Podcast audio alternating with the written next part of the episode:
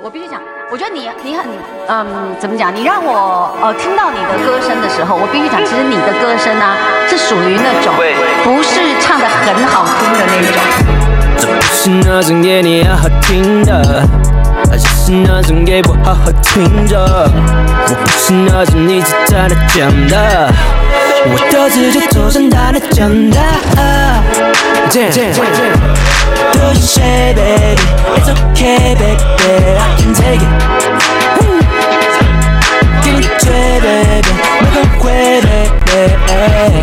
我是那种健身自拍开合跳的，是那种在健身房妹子找我拍合照的，我是那种求神问卜拜寺庙的。I deserve, 该得到的。I believe in higher powers, yo。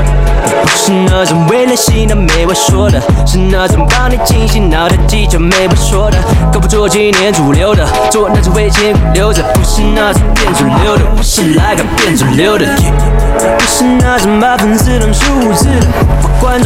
现在说话不小了吧？现在说话会不会太大了？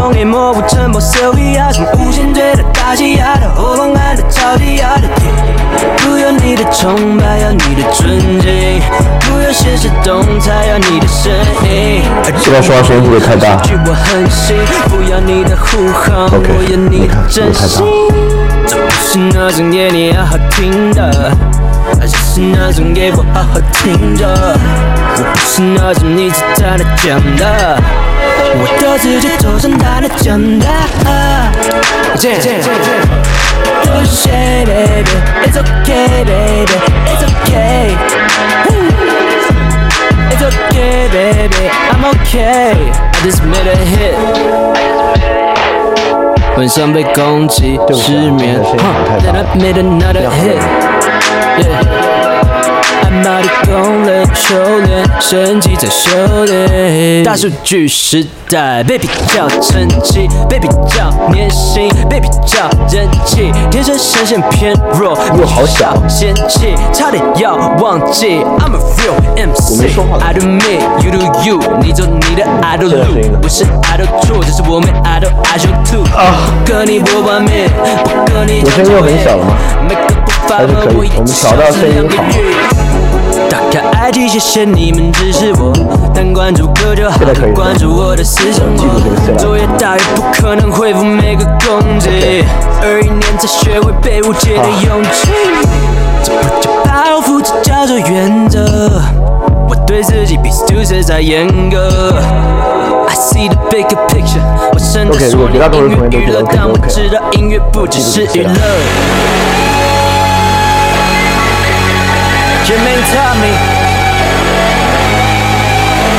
You may tell me. 好，我们开始今天的内容。好，感谢大家来参加今天的略小。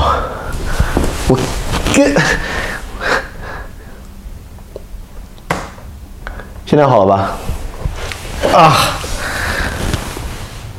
略大，我干，你们简直。你们就遛我玩吧，好吧？我已经调到说略小和略大中间那一档了 ，OK。其他的你们自己调音量吧，哈。好，我们开始今天的内容啊！非常感谢大家再次来参与我们这个直播，然后。不好意思啊，就是我们中间隔了2周没播，就是因为上次播的时候，声音就是太卡了，网速完全不行。然后我终于在他们这个行政效率比较低的社会完成了这个网，所以我们网设置好了。感觉今天这个情况，应该是不会卡。那我们就开始今天的内容啊。那我猜应该还是有人第一次参与直播吧。我们每次直播就是有3个部分，因为第4个部分其实一直还没做起来，我们慢慢来。就是在这个地方，我靠，这个纸是反的，对，就这个地方。第一个呢是世界奶茶，第2个呢是一个主题的讨论，第3个呢是翻天问答极速版。我们就开始啊。世界奶茶呢就是世界苦茶加奶的版本，这个加奶的版本就会里面的内容没有那么苦，但这一期呢还是有一点点苦，因为上次我们直播一结束啊，我们直播应该是7号还是8号，反正直播一结束，然后以色列跟巴勒斯坦就开始打仗了。然后所以我也非常着急啊，希望能够赶快播起来，看能不能对这个局势起到一些作用。不知道打起来跟我们停直播有没有关系啊？但是这个仗一打起来呢，这个奶茶量就有点少，然后这个世界就变得有点苦。Anyway， 我还是尽可能的找了一些相对来讲没有那么苦的新闻，我们一起聊一聊啊。第一个新闻呢，就和巴以战争有关，但有关是因为它太荒唐了，所以说能够进世界奶茶，就是塔利班。在打仗的第二天啊，塔利班就向伊朗、伊拉克和约旦提出了要求，对这个三个国家提出了要求，允许他们前往以色列，他们要征服耶路撒冷。就如果大家听过我们之前做那个把中国历史还给世界的节目，我们不是做过那个地图吗？你应该就能知道啊。然后就是阿富汗过去是伊朗，伊朗接壤的是伊拉克，然后再通过约旦才能到那儿。然后在打仗的第二天啊，支持的最厉害的就是塔利班。塔利班认为他们就要直接参战，要去征服耶路撒冷，但这种嘴炮行为就特别没意思啊，因为这明显不可能。这三个国家明显不可能给他们开放一个通道，让他们去到以色列去参战，所以塔利班打这种嘴炮没有意义啊。在这个过程中呢，塔利班除了要求啊前往以色列作战征服耶路撒冷之外，塔利班还要加入中国的一带一路啊，就进入我们这个伟大的项目之中来。好，这是我们第一个奶茶新闻，就是塔利班的这个嘴炮。然后第二个奶茶新闻呢，就是这个肯尼迪家族卷土重来。这个肯尼迪在美国当时是一个政治大家族啊，除了这个 JFK 之外，肯尼迪的弟弟当时应该是美国的司法部部长等等等等的。然后这个家族啊一直延续到现在，这肯尼迪家族又出了另外一位肯尼迪，就罗伯特 小罗伯特肯尼迪，就这个 Robert Kennedy Jr。他呢将他之前是民主党人啊，然后他放弃了民主党的初选，要以无党派的人士参与总统竞选。所以说明年的总统竞选呢，就应该是特朗普、拜登，如果无党派人士里面就会有这一位罗伯特·肯尼迪，他呢是当然非常非常的渺茫啊，几乎不可能能够选得上。这个人很有意思啊，他是民主党人对吧？但是呢，他在共和党人里面的好感度会多于民主党人。所以说如果他真的努力的话，就如果他真的好好努力，他其实是对民主党有利的，也就是说他会分一些共和党的票数，而他不会分民主党的票数。好，所以我非常希望这位肯尼迪能够不要辱没他们家族的声望啊，能够好好努力参选。他为什么作为一个民主党人，又是肯尼迪家族的人，他在共和党里面的这个声望比民主党里面要高呢？我给大家讲讲啊，这个罗伯特·肯尼迪他的基础政见，呢有很多都跟共和党高度吻合。比如说，这个人是美国所有反疫苗的人里面可能离政治核心圈最近的一位，他是一个铁杆的反疫苗。他不仅反这个新冠的疫苗，因为美国的这个反疫苗团体几乎反一切疫苗，他认为疫苗，这些人认为疫苗是一个特别不自然的东西啊，认为对疫苗的科学研究是不够的，所以说他是这个铁杆反疫苗派，所以在这一点上呢，跟这个共和党人，尤其是跟共和党阴谋论高度类似。他不仅反疫苗，他们有很多关于化学制成品的阴谋。包括这个肯尼迪认为啊，你可以听听，都是特别夸张的想法。这个肯尼迪认为啊 ，LGBT 很可能是一种化学品的阴谋，就是他引用了一个研究啊，声称这个急性的嗅趣精物，一个化学制品，会导致青蛙本身，雄性青蛙本身的化学阉割和女性化，导致一些青蛙本身变成雌雄同体。这是他引用了一篇论文 Hayes 2010的论文。然后这位肯尼迪 Jr. 就认为啊，还有其他证据表明啊，这对人类会产生潜在的影响，所以他认为呢，现在盛嚣尘上的这个 LGBT 潮流其实很有可能是这个化学品导致的，有可能是疫苗，有可能是别的东西。所以在这些角度之上，你就能够知道为什么他对这个共和党的选民会有好感了。那么凭什么这个人是这种意识形态还是民主党人呢？他本身也有一些民主党的这个色彩啊，比如说，他强烈地维护中产阶级，他认为现在美国就是大企业主剥削中产阶级，所以总的来说，从这方面来讲，他又比较像民主党一样中偏左。他认为，不管是税收政策还是美国的一些金融的政策都是在扼杀中产阶级。所以我觉得这可能是他去维护他的主要选票的一个方式他呢也反对军事工业，反对对外干预。强烈的反对一切的对外干预手段，包括他反对美国支持以色列，反对美国支持乌克兰。他跟美国很多左翼的想法一样，认为全世界的问题都是美国造成的。就是他认为俄罗斯为什么要进攻乌克兰呢？是因为美国逼俄罗斯太狠。这个就是Waters 和乔姆斯基那套了，这个大家应该也就不奇怪所以这个人是确实，这个 Robert Kennedy Jr. 是一个非常奇怪的混合物，混合了共和党的阴谋论，就是混合了两边比较极端的思想，混合了共和党反 LGBT 和反疫苗的思想，混合了这个民主党这边的就是极端极左翼，认为全世界的问题都是美国这样的这个思想。对，这个墨色乌鸦说的特别好，就应该他如果混合这两种，应该来中国，应该再比在美国混得会好一点，我觉得。CAO 在问这位肯定对中国什么态度？对，他对中国和俄罗斯都持有更友好的态度。他认为如果他上台的话，他会，我没记错的话，他会促使俄罗斯加入北约，他会邀请俄罗斯加入北约，并且缓和和中国的关系。这是美国极左翼的一贯想法，就是对俄罗斯和中国都采取非常友好的态度。首先这个人肯定选不上的，我只是如果他选得上，我就不会在世界奶茶里说他，就会在世界苦茶里说他了。他能够进世界奶茶，他是肯定选不上的，但是就是比较好玩的一个新闻。好，这是第二个新闻关于肯尼迪家族。第三个新闻呢，是一个跟环保有关的新闻。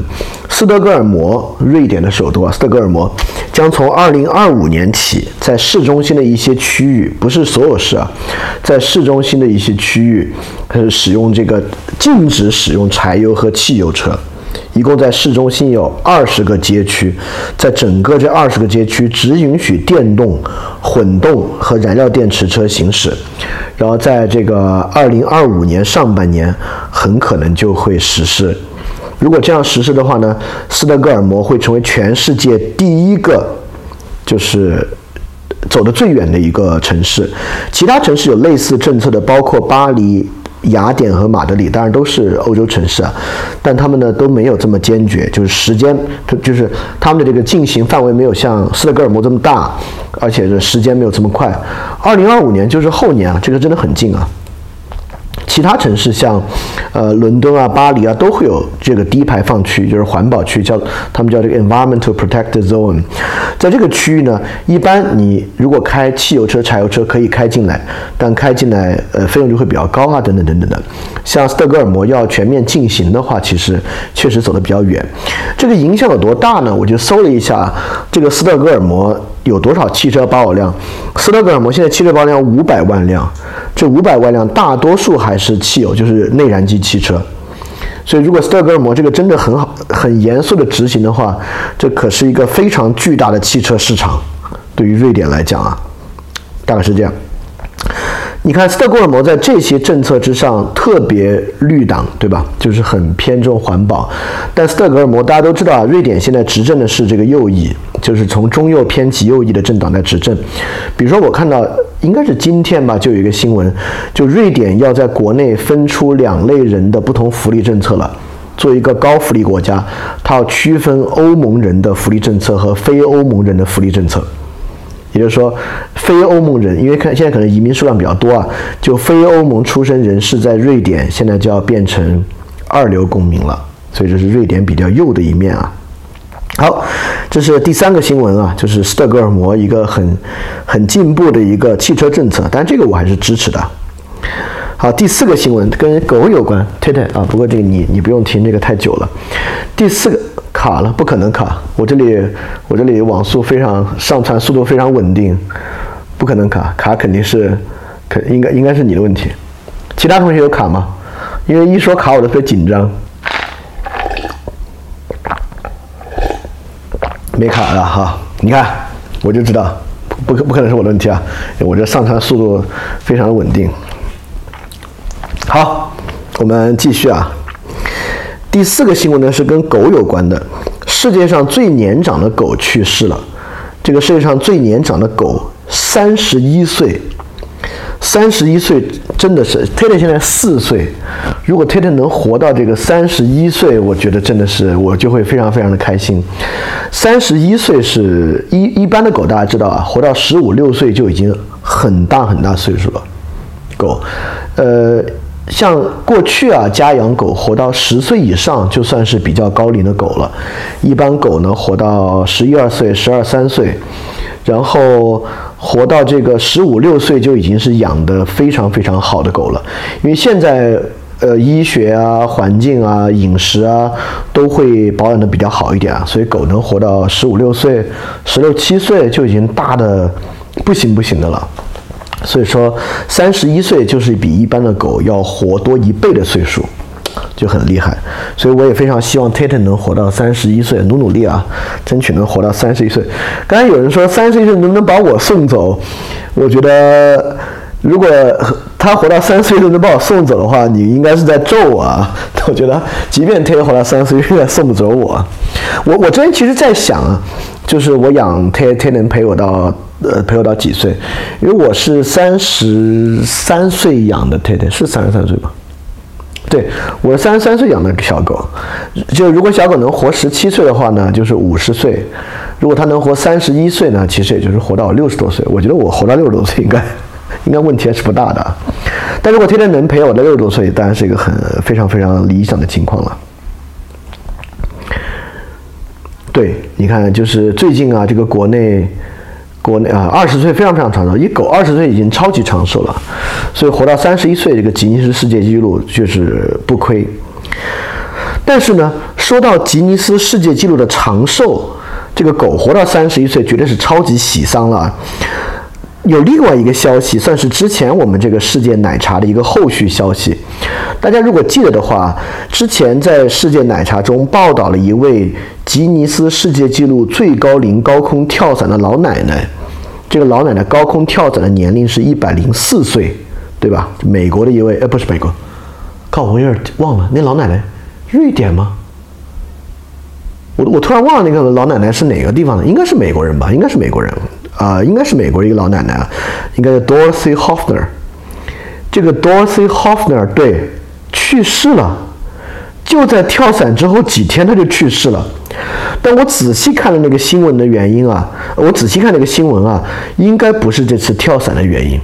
就她跳伞下来之后身体都是一切正常的，而且她是在睡梦中非常安详的去世的。所以说，但是现在公布说死因不详，但是至少从新闻内容来看，应该和这次跳伞没有关系。所以说这个很可惜啊，这个老奶奶104岁跳伞刚刚创下世界纪录，这个没有多久这个老奶奶就去世了。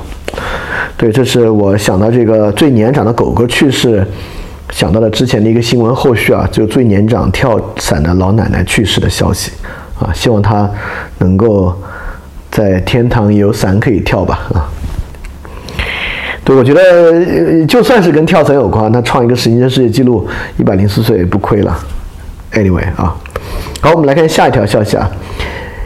对，芝加哥的老奶奶，谢谢啊。对，我怎么搞忘了？对，芝加哥老奶奶104岁 ，Dorothy Hoffner 啊 ，May her rest in peace。好，我们来看下一条消息啊。下一条消息呢是加拿大大麻合法化之后的效果总结。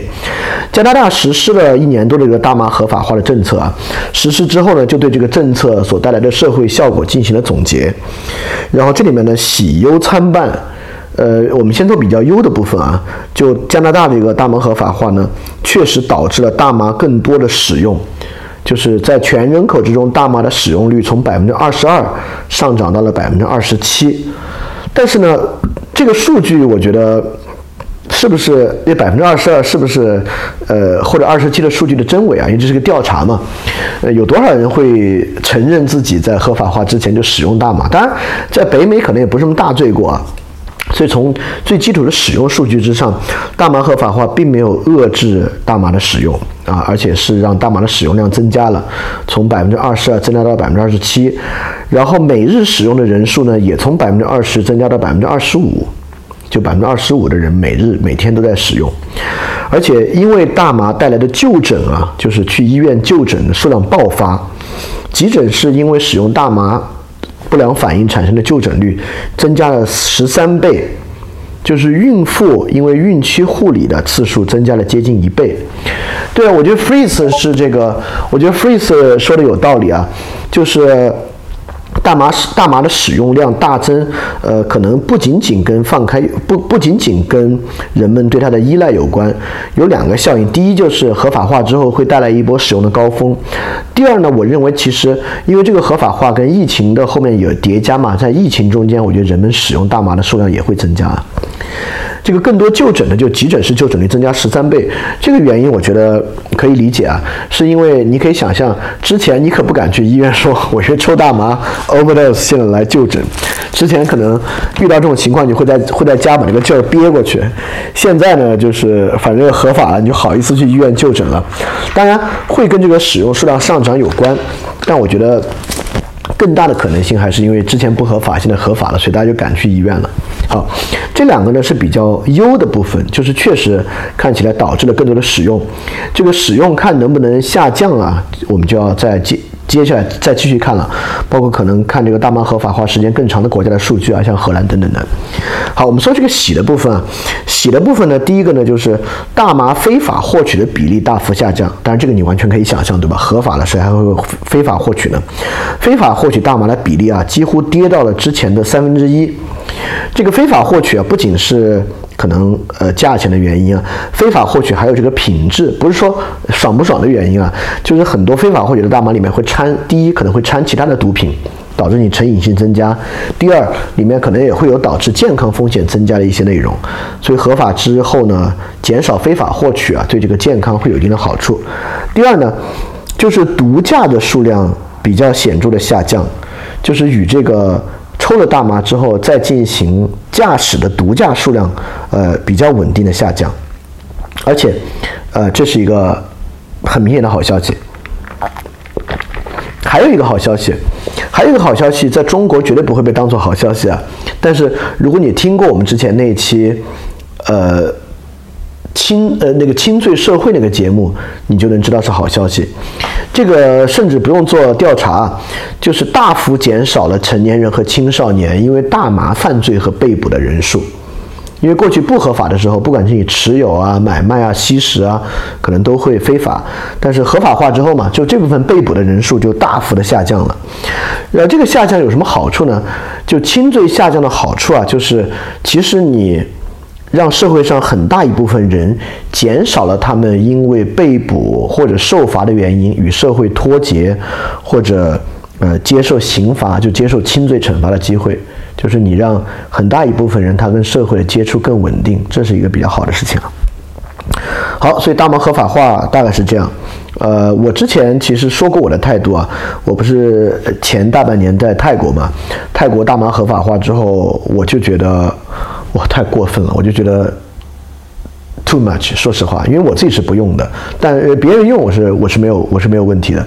但我觉得有时候用的太厉害呢，我会觉得不太好。像泰国的情况，我就觉得第一啊，这个大麻店的量实在太多了，哇，就实在是太多了。而且我觉得好多人使用的量实在太大了，我觉得对生活也是个挺大的打扰。所以我支不支持大麻合法化呢？我从这个事情。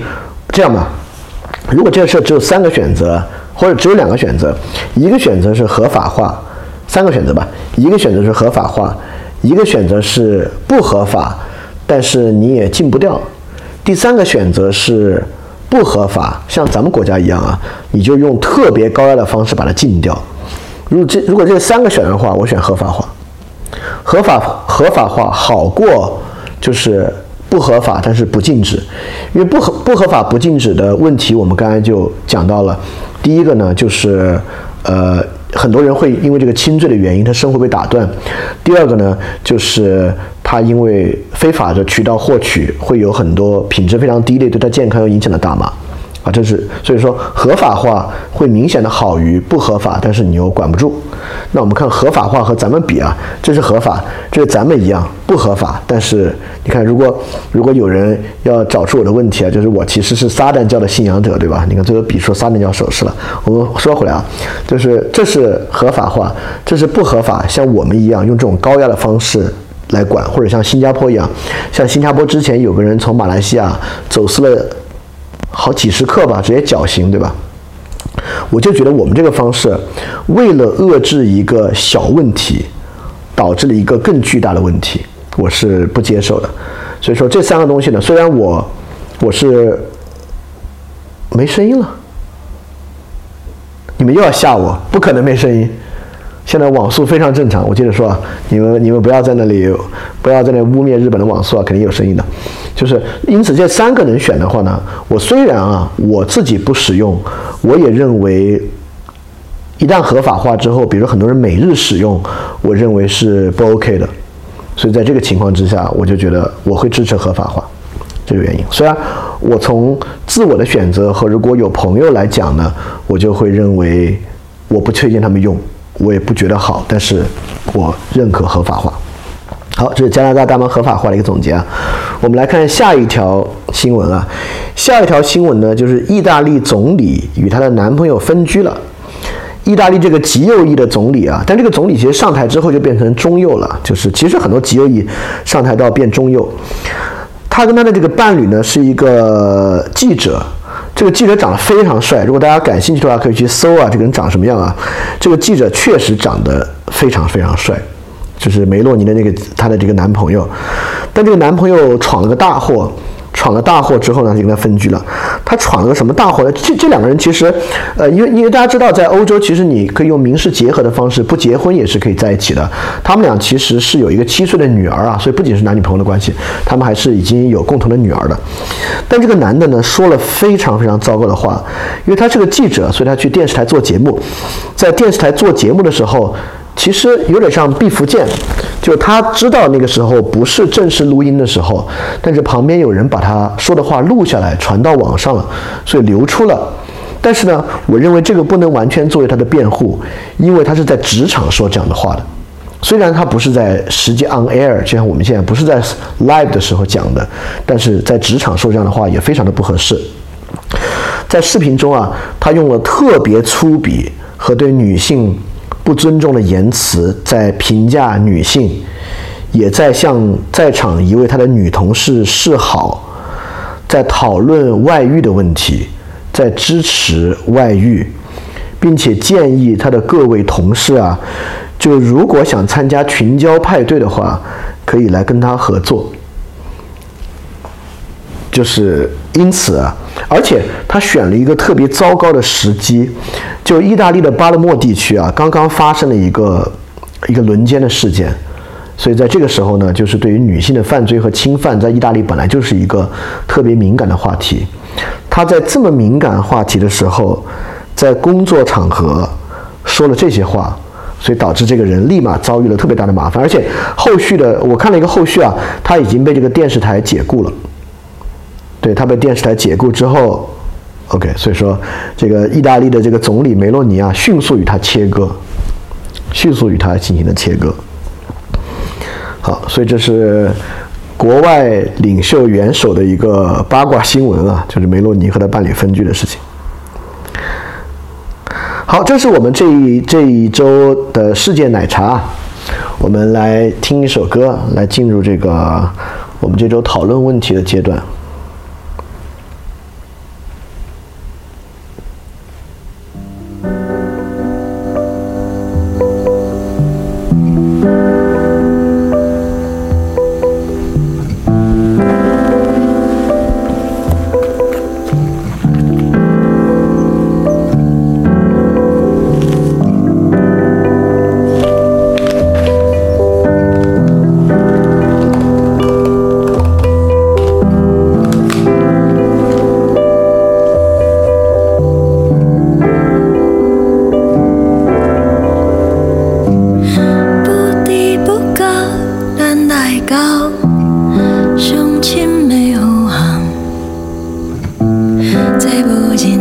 景煞亲像上早早的梦，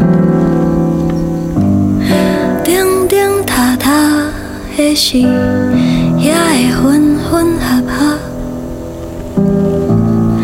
拄要开嘴，煞袂记你安怎发出无意义的声。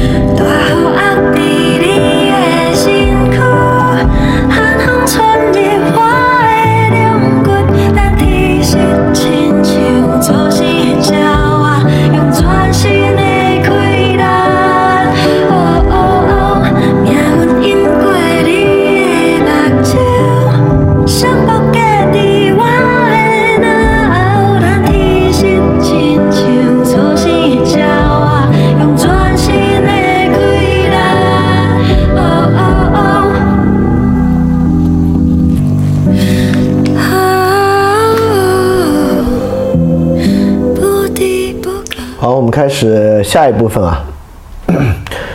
对，我特别爱听这个台湾的流行乐，郑宜农的歌，郑宜农很多很多歌都非常好听啊。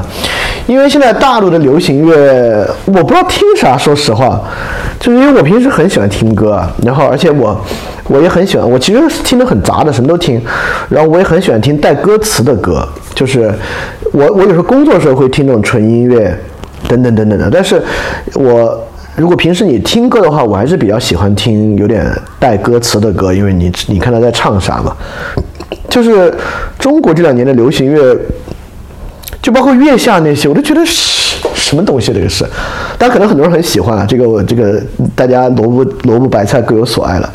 但是我觉得整体我们的环境啊，就是对于这些都很不友好。然后台湾呢，现在已经不出像什么周杰伦啊、蔡依林这种就是红透全亚洲的歌手，可能已经比较少了。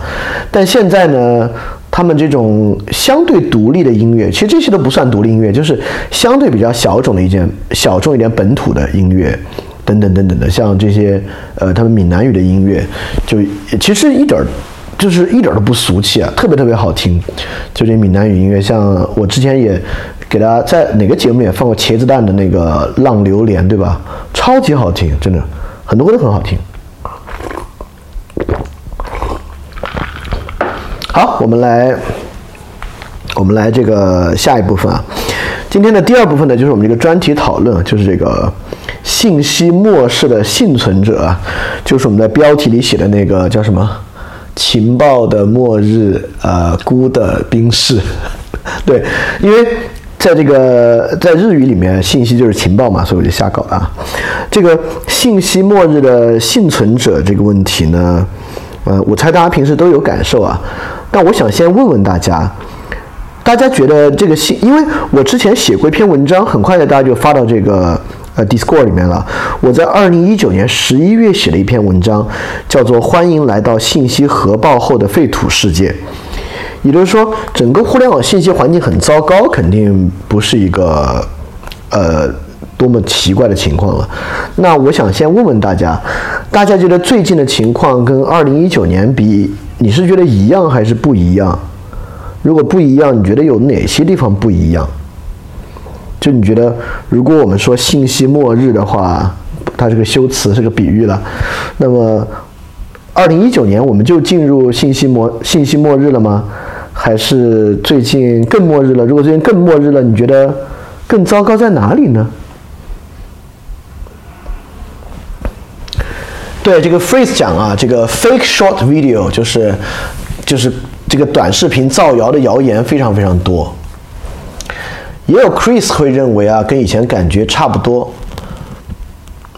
也有人认为呢，环境差不多，但自己变得不一样了。Lucy 郭认为豆瓣糟糕了很多，我其实都不知道，我已经不用豆瓣了。我从哪年开始，就被豆瓣加入了一个名单，我也不知道啥名单。反正我在豆瓣上说啥都得先审再发，短则20分钟，多则半天。其实我不知道豆瓣糟不糟糕，也不用豆瓣了。外网百花齐放 ，Charlie 说外网百花齐放，内网万马齐喑。就讲其实没有那么恶劣。OK， 就你觉得没有那么恶劣，为什么呢？为什么你觉得没有那么恶劣 ？Bryce 认为不同的声音没有办法沟通了。这个 Rookie Player 讲，从疫情最后一年开始，谣言已经不打草稿了，明显更恶劣了。Voyage Nathan 认为民族主义的成分强了很多。Bradley 说，程度大到外溢为外交事件了。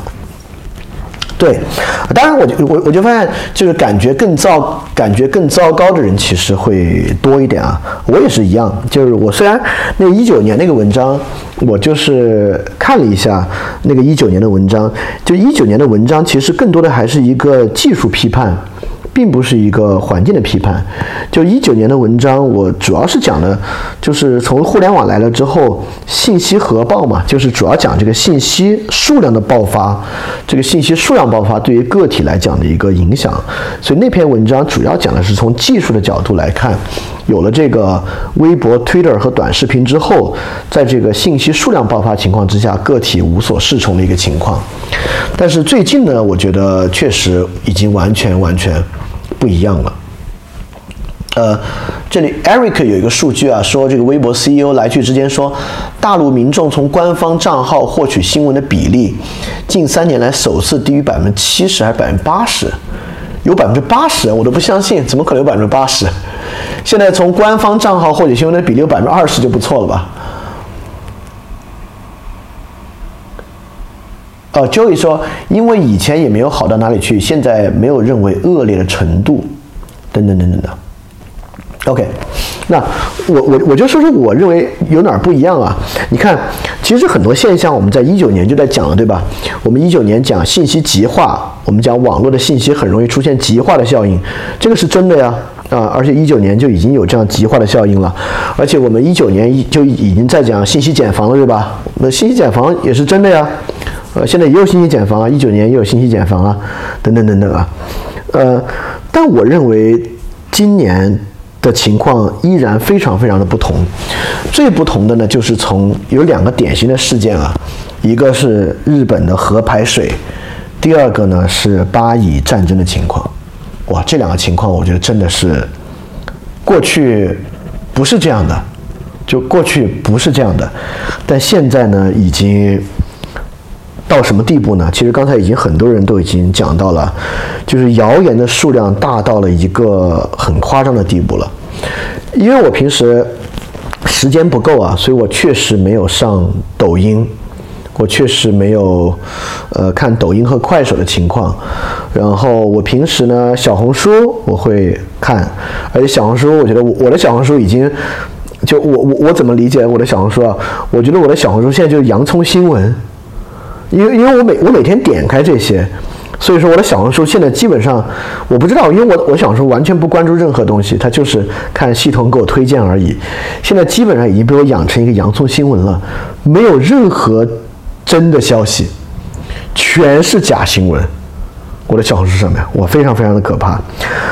上面的假新闻和谣言就是直接编，没有任何事实，完全就编的情况。但是你看，有人会认为，因为我点这些，所以我接受的谣言信息越来越多，因为媒体给我推这个谣言，这是很有可能的。那么小红书上会不会有？那我就问大家吧，大家有没有看到小红书上有相对比较客观的账号在输出比较偏，我们就这么说吧，比较偏自由派的信息，有吗？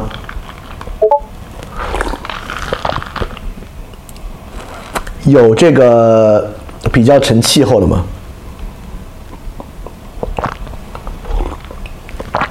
有啊，但不多。有，但底下全是骂的哈。对，小红书的，你看，很多人认为小红书是一个消费主义平台，对吧？小红书不是一个这个政治平台，我觉得大家不要这么想。就是我觉得大家不要小看小红书啊，小红书现在是一个特别特别广泛的平台。小红书上面的政治内容的号，不管是俄乌战争的还是什么的，点赞就时政内容啊，点赞和评论数都是上百上千的，可一点都不小众啊。而且小红书上面的内容，其实我觉得比微博要更去中心化一点。就是它更去中心化的，就是说，因为比如说我之前在泰国，现在日本嘛，然后因为它的你在这个地理位置的原因，它就会给你推很多本地的东西，你会认为本地的内容更多的都是工具，对吧？或者是本地的餐厅啊，本地的旅游啊，其实也不是，就是有很多本地的政治，比如说啊，我在这个泰国的时候。我当时小红书给我推过好多跟泰国，就是泰国的中国人做的和泰国政治相关的号，当然啊，无一例外，他们都非常反对前进党，就是 Move Forward Party， 然后他们非常支持军政府。当时前进党的这个民众上街抗议的时候，小红书上现在全是说要把这些人突突了等等等等的东西。在日本现在也有很多，在日本大家知道肯定比泰国会更多，所以说大家千万不要认为小红书就是一个消费主义的，小红书现在什么都有，而且小红书就像大家所讲的，小红书其实用的人非常非常多啊。为什么小红书这么火？我是认为小红书的这个工具属性比较强，所以很多人其实会去使用小红书啊。哇，小红书对，我们说回来啊，就是为什么今年的谣言量这么大呢？我觉得大家可以从去年下半年开始理解这个问题。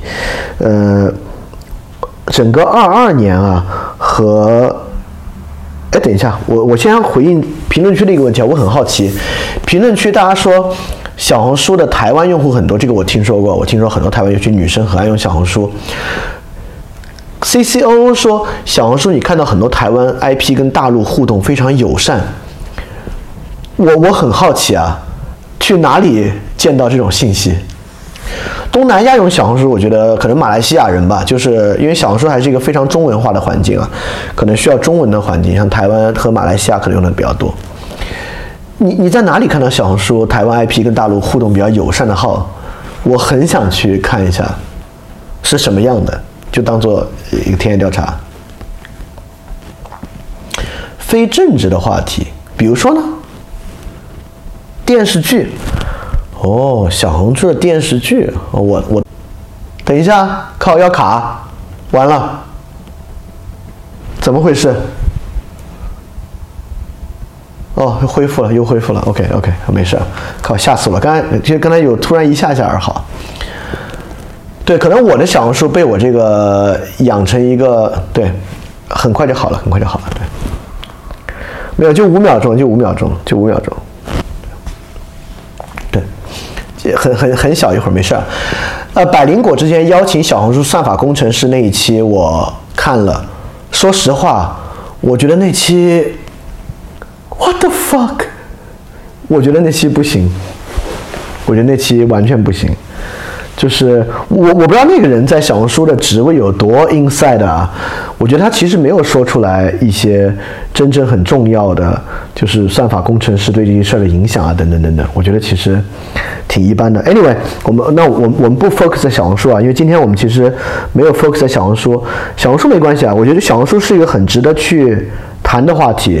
我觉得小红书很值得谈的原因，就是因为小红书是一个有很微妙的、很 subtle 的方式，把这个意识形态的内容灌输的一个点，所以这个我们之后聊啊。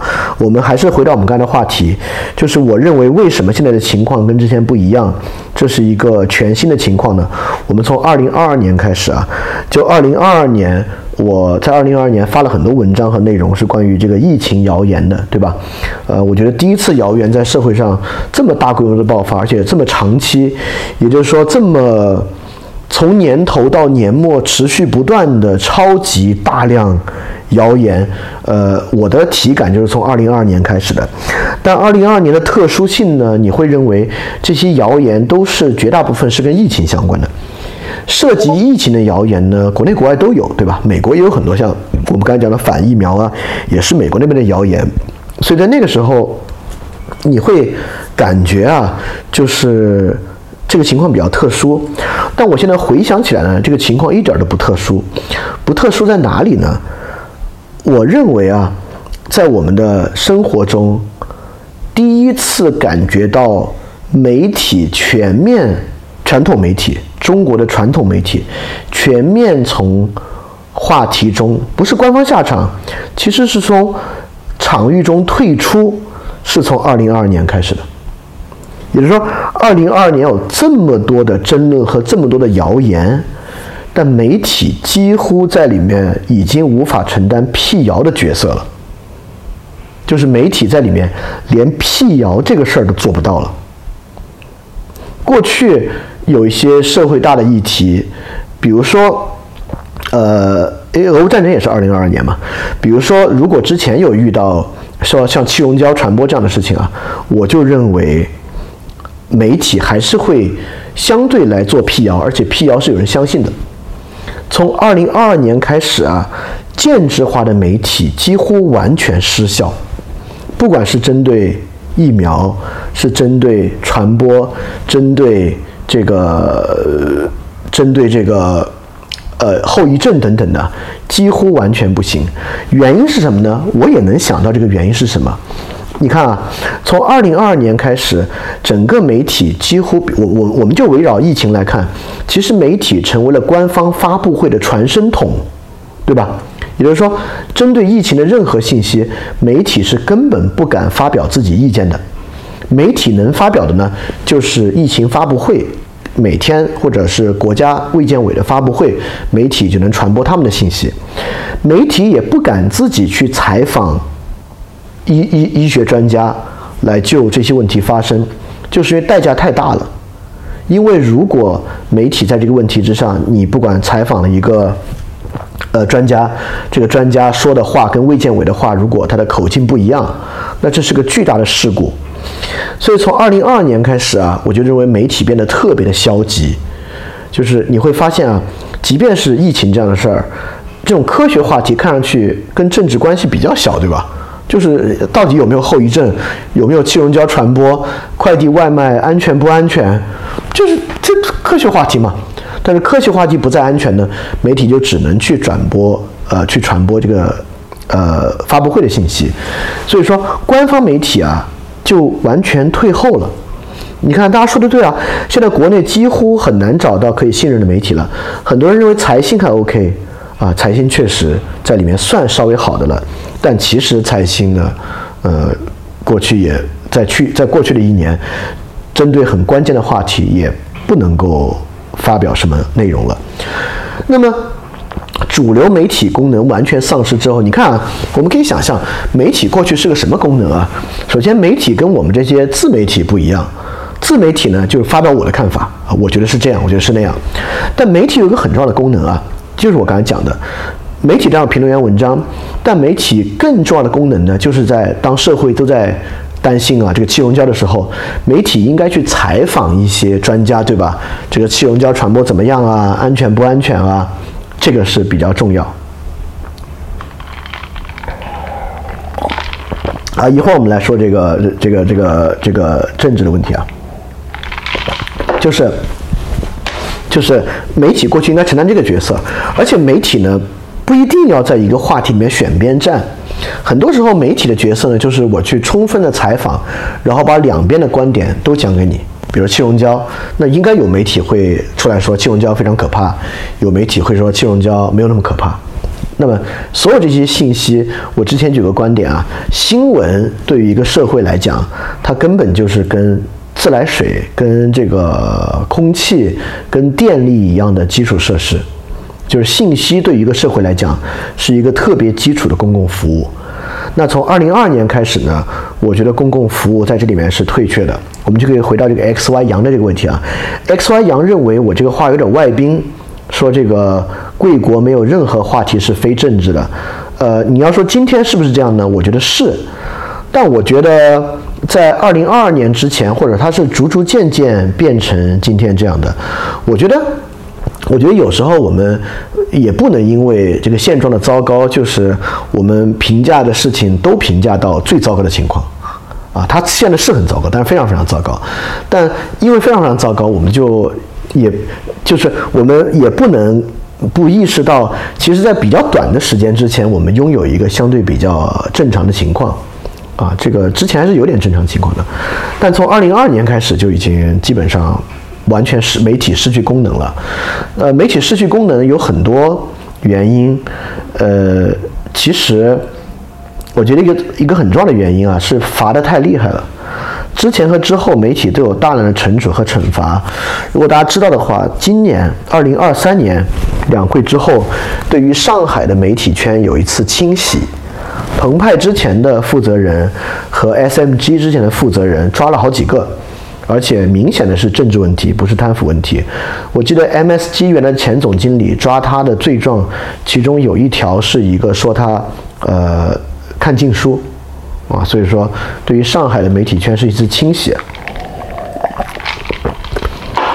就是这样的反复清洗让这个政治化加强的。也就是说他可能不是管你某一篇报道出过什么问题啊，就是他会宣传部门会有一些整体的报道，会对你有一些整体的把握和一些整体的评估，就是你是不是很听话啊，你是不是真的能够跟着所有的宣传步调来走啊。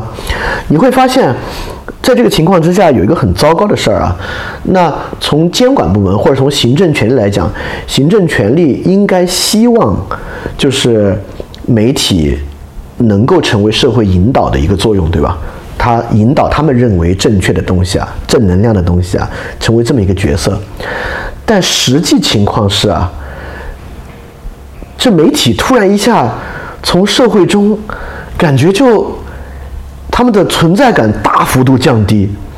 在存在感大幅度降低之后，很多谣言媒体的数量超级上涨。我举一个例子啊，从去年开始我在微信上关注了一大堆，在微信上我先把这个 Frankie 这个回应一下，我们把这个问题放到前面。Frankie 说以前没有类似这样的清洗吗？以前没有这种 general 的清洗。你看很多人说一切都是从南方周末新年贺词事件开始的，你可以这么说，我觉得，但是我觉得新年贺词那个事件其实已经很多很多年之前了，跟现在不一样。那我说说以前的这种惩罚和现在惩罚的区别啊。以前的惩罚是你要犯一个显性错误，也就是说你有一篇报道确实存在政治问题，或者你在某一次事件之中跟监管部门发生了特别激烈的冲突，就像南方周末新年贺词，如果这样的话呢，你会被清洗，不是，我们不说清洗吧，你会被惩罚。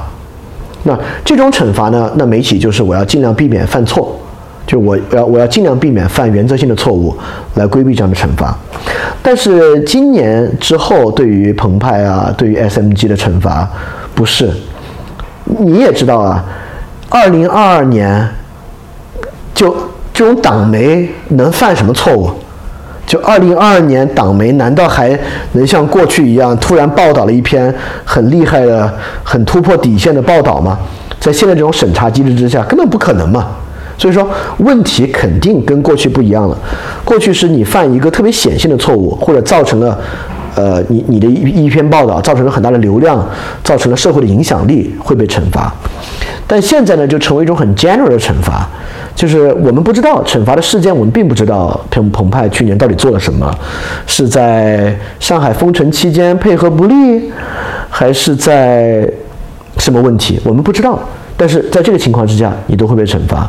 如果在这个情况下你被惩罚，你就可想而知现在媒体是一个什么情况，在媒体内部工作的人他们是一个什么样的情况啊。如果对上海的媒体圈比较了解的，大家应该知道啊，就是从组织机制上发生了很大的变化。大家可能知道可能不知道，在澎湃旗下一直有一个全英文的媒体叫 Six Tone， Sixtone 是澎湃旗下面对海外受众的一个全英文的网络媒体。这个 Sixtone 甚至在去年上海封城期间还做过跟封城相关的专题报道，因为它就是完全面对这个境外主体的。但 Sixtone 实际上在去年下半年开始啊，整个管理层也完全换掉了，现在已经完全是澎湃的人来管了。所以大家就明白啊，2022年确实在媒体行业发生了比较大的变化。就从过去的发生显性错误被惩罚啊，到现在整个的管束。好，那我们说回来啊，刚才我们讲的东西，网易新闻，我觉得网易新闻有时候是一些网媒小编，这跟传统新闻不一样。OK， 我们说回来啊，刚才那个内容啊，就是我们认为。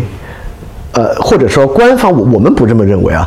官方认为，当对官方媒体进行更加的管束之后，他们就能够在社会上形成更好的引导。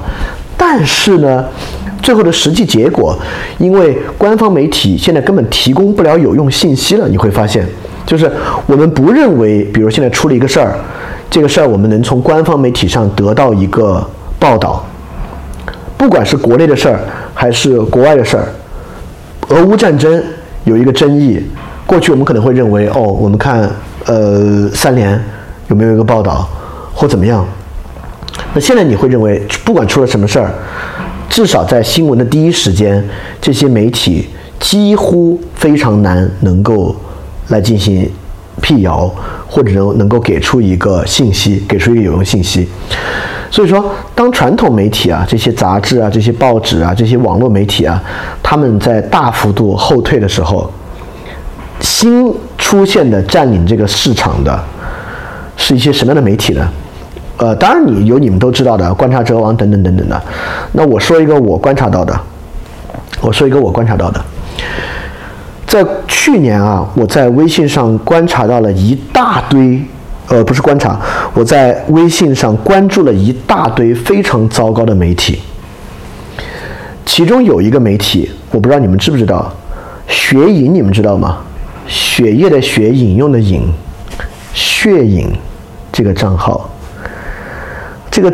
是一个把自己打扮得很像左翼的，但是一个。特别特别糟糕的一个媒体，大家不知道最好啊。对，这个号在去年2022年就有大量关于疫情的谣言，对，他的头像是个鲁迅，就大量跟疫情相关的谣言。但是在去年2022年上海封城前后的这个号，每篇文章的阅读量还是两三万，已经不小了，但是就是两三万。但我昨天看血影的，也全是反美的、反西方的、反以色列的各种新闻，就是这个内容你们根本就不用去想啊。血影这个号现在每一篇都是10万加，而且不止10万加，因为10万加以上你怎么判断一个号的量呢？你就看点赞的数量。血影每一篇的点赞数量都能到4-5千，4-5千是什么概念？比如说，它每一篇的浏览量能够到40-50万，40-50万是一个，对 ，XY 杨说的对，40-50万是一个观察者网平时的发送可能都不能到达的数量。当然啊，原因，我不能说它就比观察者网的影响力大了，因为大家知道观察者网每天发7-8篇，甚至上10篇。我说这个叫血影的号，它可能一周发2篇或者一周发1篇，那它当然它的流量会更集中啊。但就是这种号，也就是说这种号从2022年到2023年的成长数量是20倍，就是它经历了流量20倍的成长。超级谣言号，我们就知道当传统媒体退去之后，占领市场的是什么样的内容。就是类似血影这样的号里面发的东西啊，就是纯谣言的，大量的纯谣言，就是把这个新闻当小说写的内容。你就可以想象首先我必须指出啊，微信公众号这个媒介从2022年到2023年就是一个下降的媒介，就微信公众号的阅读量受到其他的像抖音啊、小红书啊的影响非常大，就是它的影响力大不如前。但是就在微信公众号整体阅读量下降的趋势之中，我说的这个号它的流量成长了20倍。所以我认为我们说这个信息末日啊，是一个新的问题，这不是一个19年的旧问题，是一个新问题。对 CCO 你边听边翻血影啊，你可以给大家打一下，就是血影最近的文章标题都是什么样。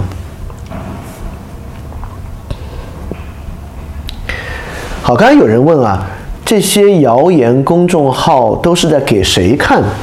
那我这么说啊，当一个号到40-50万的情况之下，它的浏览量到40-50万，大家知道啊，这个中国人是14亿，网民9亿，然后核心网民可能就是核心网民就是指那种上网比较重度的网民啊，我们就取它的一半吧，40-50万的渗透率实际上就已经很高很高了。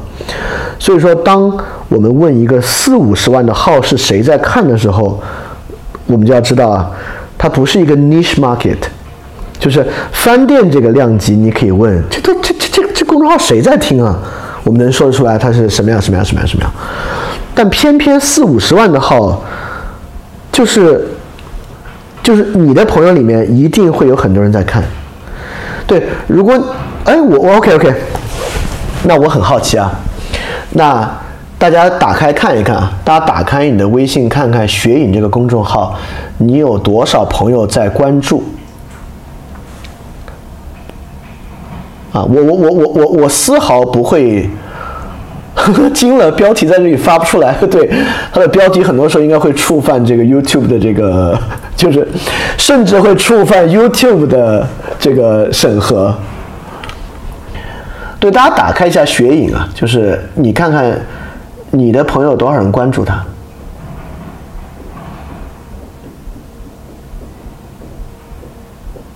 2个、3个、0个、1个啊，2个。首先啊，大家的这个政治成分你们应该自己明白了啊，就你们这个政治成分都有很多很多关注是什么样。我来看啊，想想一共有我有接近1万个好友。好，我告诉大家，我有1万个好友，而且我的好友是清洗过非常多。对，如果你们只有1个关注的话，那就是我啊。那我来说我啊，想想有1万个好友，而且我是清洗过非常非常多次的，因为我一直要删好友嘛，我才能加得进来。所以我怎么删好友呢？我会一些关键时刻，只要谁发啥，我就把他们删掉。哎，你们猜一下，我已经高强度的在清洗我的好友了。请问我这1万个好友里面有多少个人关注血影？你们猜一下。对你们来讲，如果有1个人关注，就是我啊，想关注了这个号的，我是为了去了解他们。好，猜30，再猜，大家猜一下有多少个人关注？150。对啊，你看这个文琪，你2000个好友有19个人关注，那量大的不行了，10%也太多了吧？1000个人那我洗了啥？好，我告诉大家，有69个人关注，我好想知道这69个人是谁把他们都删掉，干能吗？我能点一下，好像可以找，我看我能不能知道是谁啊？如果我能知道，我现在把他们全删了，干。有69个，好像看不到啊，500也太多，你们那你们也太小看我这个洗粉的数量了。他们也做观察研究哦，我不认为，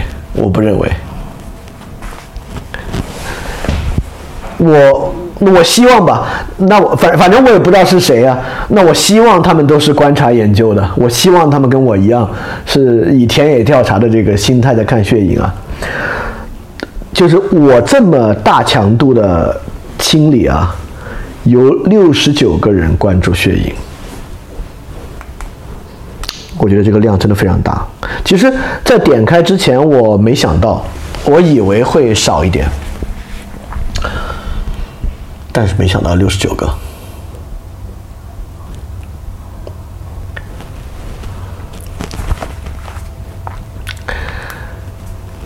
啊，哦对，天天已经四脚朝天了。天天你在干嘛？啊，你稍微注意点你的这个仪态好不好？你在全世界的观众看着呢，这是瞎搞的呢。好，那我们继续收回来啊。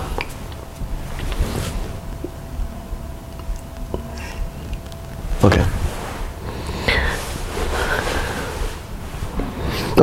我们继续说回来啊。所以说，那我就是在阐述为什么现在的情况和过去不一样。对，就是我的比例其实比你们低，我觉得我的比例比你们低是正常的，因为我清好友真的清得非常的严格，就是要清出大量的空间来加新的好友。OK， 我总结一下，所以我们现在面临的状态是什么呢？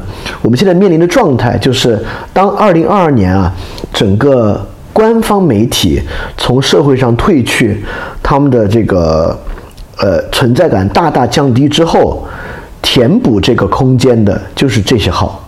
当然，填补这个空间多样性是很高的，我不会说都是血影这样的，但至少我们能看到的是，就经过这一年之后。谣言的数量，这有两点，第一点是这个谣言的数量之多，第二点是我们对于什么是真什么是假已经没有基本的认识了。我举个例子啊，什么叫对于什么是真什么是假没有基本认识？我看到很多人就是这次，我就举这次这个加沙医院的这个事件啊，这还不是说特别反对我的人来讲的。那我说，我把这个现象描述出来，你们说它问题是啥？比如说呢，因为有很多人，他们这两天看到的信息都是说100%是以色列炸的。当我说不是，我觉得是这个巴勒斯坦是哈马斯他们误炸的，然后很多人就问为什么呢？然后我就把之前那个 Washington 那个就是《华尔街日报》的那个视频发给他们。就是从4个角度来拍的发给他们，然后他们看完之后，我觉得哦是有点道理，但他们反过来马上问我，他们问我说，哎，但是我看到一个消息啊，这个以色列有一个军方的发言人立马就承认是以色列炸的了。请问，就算是真的。就算以色列军方的发言人说是以色列炸的，就算首先那是假的，那不是军方发言人，是一个跟军方可能他只是曾经服过役而已了。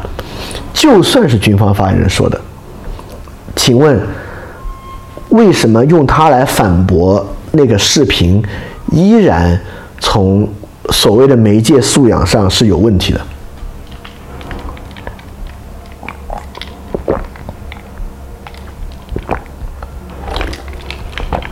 为什么？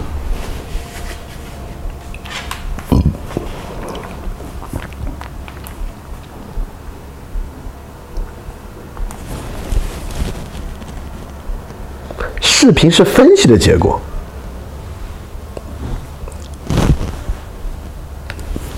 对，是 hard fact。这个 Key Dan 说的对啊，我觉得什么是 hard fact， 我们要去了解啊。我这么说吧。我举个例子啊，就是比如说现在是在法庭之上，呢，有一个杀人犯，然后杀人犯呢，我出示了一个证据啊，这个证据呢是这个拍的监控摄像，这监控摄像根本就看到这个杀人犯上去捅了人，然后对方律师说，哎，你确实给出了监控摄像，但是你看我这里有一个人的口供，他说是他杀的呀。那在法庭之上，如果这边是监控摄像，你拿出的是有个人的口供说他自己杀的，这个证据的效力是不一样的。这就是 hard fact 和非 hard fact 的区别。就是如果有类似于监控摄像这样的证据，证言和它相比就是一个可采信程度要低得多的一个东西。也就是说，你看啊，这次以色列不是说他截取了一个哈马斯他们的对话吗？但那个对话就不行，对吧？那个对话不行，为什么呢？因为那个对话就是这样的证言，而且他没有第三方的人，他没有第三方的人去佐证那个证言是不是真的。虽然以色列外交部我不认为他们会那么容易撒谎啊，但我认为在这个事儿上采信以色列外交部所发的那个哈马斯他们的对话，我觉得那个对话是不足为惧的。也就是说，我们社会上有很多东西啊，我们有事实，我们有未经采信的事实。比如说，什么叫未经采信的事实啊？哎，太太你要干嘛啊？来吧。什么是未经采信的事实啊？比如说那个医院炸了之后，假设那地方是以色列实控，以色列立马把那医院围了，然后以色列自己放出了他的照片，说医院现场是这样的。那么这个虽然是现场的事实，但我们也要说这是未经采信的事实。但为什么现在医院现场的视频和照片我们会认为是真的呢？因为已经有无数人在现场拍照片拍视频了，它很难造假，对吧？这就是为什么眼见为实，就这种东西我们本来叫 hard fact 的原因。那 hard fact 未经采信的事实，再下面的是证言。证言实际上是一个面对事实来讲啊，它效力很低的。那再往下是什么呢？再往下比证言还低的，就是这次大家看到大量的就是推论。就是我觉得大家有点分不清推论和事实的区别。比如第二个坑，他拿个坑，然后拿三篇论文说，你看，根据这些论文内容，这个坑是 MK84 航弹造成的。我就会觉得，这就是当一个东西它是经历了大量的理论和推演过程得到的结论，这个怎么能跟 hard fact 对比呢？就是事实，未经采信的事实，证言，无法确认真假的证言，然后下面才是推论。推论实际上是很低很低层次的去验证的东西。首先啊，大家在里面说了很多啊，就是现在的人只要这个只相信他想相信的，或者他的立场很重要，确实。但是我所讲的是真心诚意，就很有诚意来找我讨论这个问题的翻店听众，就是他们，至少他们来找我讨论的时候，我认为他们甚至有很多人在这次的事件之上，从情感之上，尤其在国内的这个媒介环境之下，他们没有那么反感以色列，就是他们也想知道到底因为什么原因你认为不是以色列，因为他们所看到的内容促使他们真的想相信是以色列。但是我就会发现，他们甚至都没有办法来像刚才我们那样去分 hard fact 与推论中间隔了有多远的距离。我觉得 Frankie 说的有道理啊。Frankie 说了一个观点，他认为呢，感觉上是包装观点的文章看多了，对于 hard fact 这种需要稍微自己看一下得出结论的东西，并不想花心思，习惯别人直接给叙事和结论。我觉得 Frankie 这个说的特别在理，说的特别在理的原因是什么呢？大家要知道啊，媒体报道是除了评论员文章之外，是以提供这个 hard fact 为主的。就是我看到的外网的新闻，有一个网站的新闻我觉得做的特别好，就是路透社。大家看现在路透社的很多新闻报道给的是这样的结构，它都是结构化新闻了。第一节是 background， 第二节是 fact， 第三节是 quote， 就是任何一个事件它会告诉你这个事件的背景是什么，这个事件的事实是什么。quote 部分就这个事件里面说话的人说的是什么，他把这三个东西分开来讲来看。国内非常缺乏这样的内容，那么不一定要把结构化做到这个地步啊。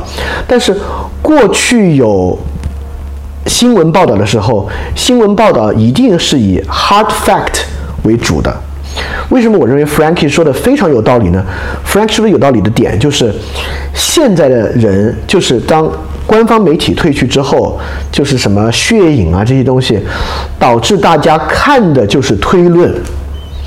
就今天人大量关注的就是推论，而且是质量特别特别糟糕的推论，所以我们已经分不清楚除了推论以外是什么东西了。我们习惯看推论，就认为推论是真的。就是因为我们这个社会现在，我认为最缺乏是啥？最缺乏就是 hard fact， 就是我们 hard fact 少到我们已经分不清楚 hard fact 和推论的区别，所以这个呢是这个信息末日。那我觉得对于我们而言啊，为什么世界苦茶我觉得还 OK 了，那因为世界苦茶里面至少啊，就是大量的东西是 hard fact， 对，我觉得哇，所以最近从这个日本核排水，哎，比如说你看啊，我举个例子啊，日本核排水之后，网上不是有一个哔哩哔哩上有一个视频吗？那个视频就是以前一个做调查记者的，他去福岛去做调查，他的标题不就是说什么现场检测嘛，等等等等的。但你会发现，我们要的什么是现场检测？就是你去到那儿，你有一个盖革计数器或者什么样，你直接一验证或者找一个机构，什么样的放射性指标是什么，这个叫 hard fact， 对吧？但是他想去知道这个食品安不安全，他抓一条鱼去检测出没有问题，然后他说哦，但你看啊，因为他只检测一个指标就是色，但是呢很多其他指标都没有检测，这些没有检测的东西啊，他还信口开河啊，他说比如说什么碘啊这些 ALPS 都是过滤不了的，等等等等。好，他说的好像他输出了事实一样 ，no， 他输出的完全就是推论，更不用说他推论的知识和理论是假的，是错误的。但是你看啊，这个视频几乎没有输出事实，但是标题呢说要输出事实，但在评论区和内容之上，没有人在分辨这个，就没有人在分辨你的承诺是要去找事实，但最后你输出的全是推论，就是这就是个问题啊。也就是说，当官方媒体退却之后，我们得到的全是质量低到这种层次的东西，就是质量低到这种层次的信息。但你知道，这个人啊，就像人吃这种，我不用饮食来做比喻吧，OK， 我不用做比喻，就直接进入结论，就是你看这种低质量的东西啊，就全混着的东西看多了，你已经翻过来，已经分不清楚什么是推论，什么是事实，缺乏这种基本的内容了。对，我觉得现在所谓的信息末日就这个情况，信息末日一呢是。没有好的新闻，我们就是首先啊，我们现在已经过了去 complain 去抱怨说啊，中国的调查记者都完蛋了，不，我远远过了这个阶段了。现在的问题是什么呢？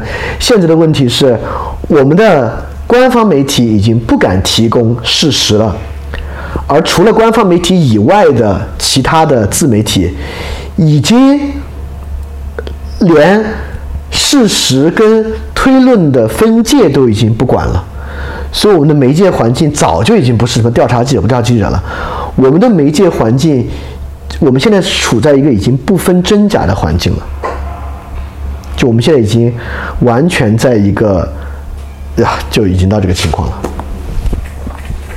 所以 Frankie 刚才那个点我觉得说的很对啊，就是我们平时能看到所有内容都包含大量的推论，所以我们认为用推论推演出事实是一个很自然嘛，对吧？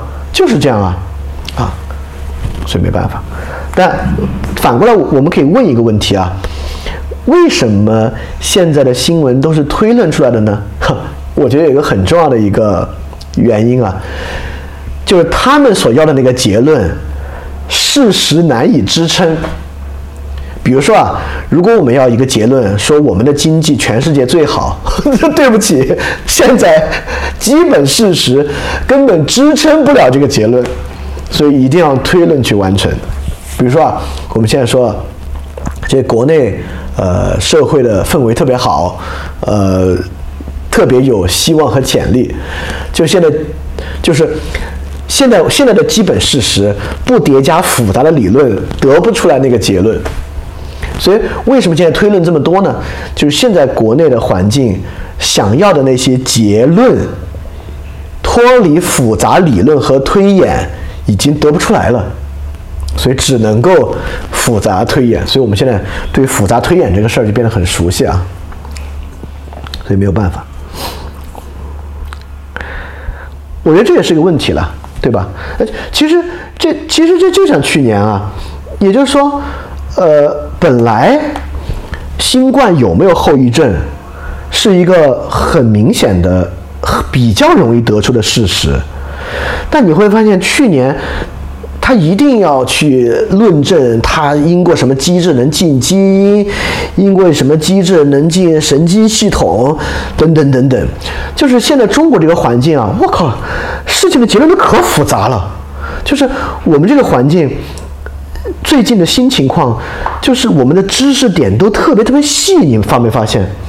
这次巴以冲突啊，中国人为了论证以色列，就是那种哈迪德教派，就以色列一个原教旨主义教派，什么抵抗之湖，就这些名词和信息，在国外讨论这个问题，其实都是很细很细的信息。就我们这边构成阴谋论跟美国还不太一样，美国那个阴谋论，由于他们那边有那种基督教原教旨主义啊，有好多阴谋论呢都特别粗放，都特别 wild， 外星人这些的，就外星人这些呢，在我们这边不行，所以我们这边要构成阴谋论和推到那个结论呢，知识点都可细可细了。我觉得跟知乎有关，也跟自媒体的竞争有关。这次巴以冲突你会发现，我靠，很多复杂推论还真是由特别复杂的理论和特别偏颇但是很细很细的知识构成的啊。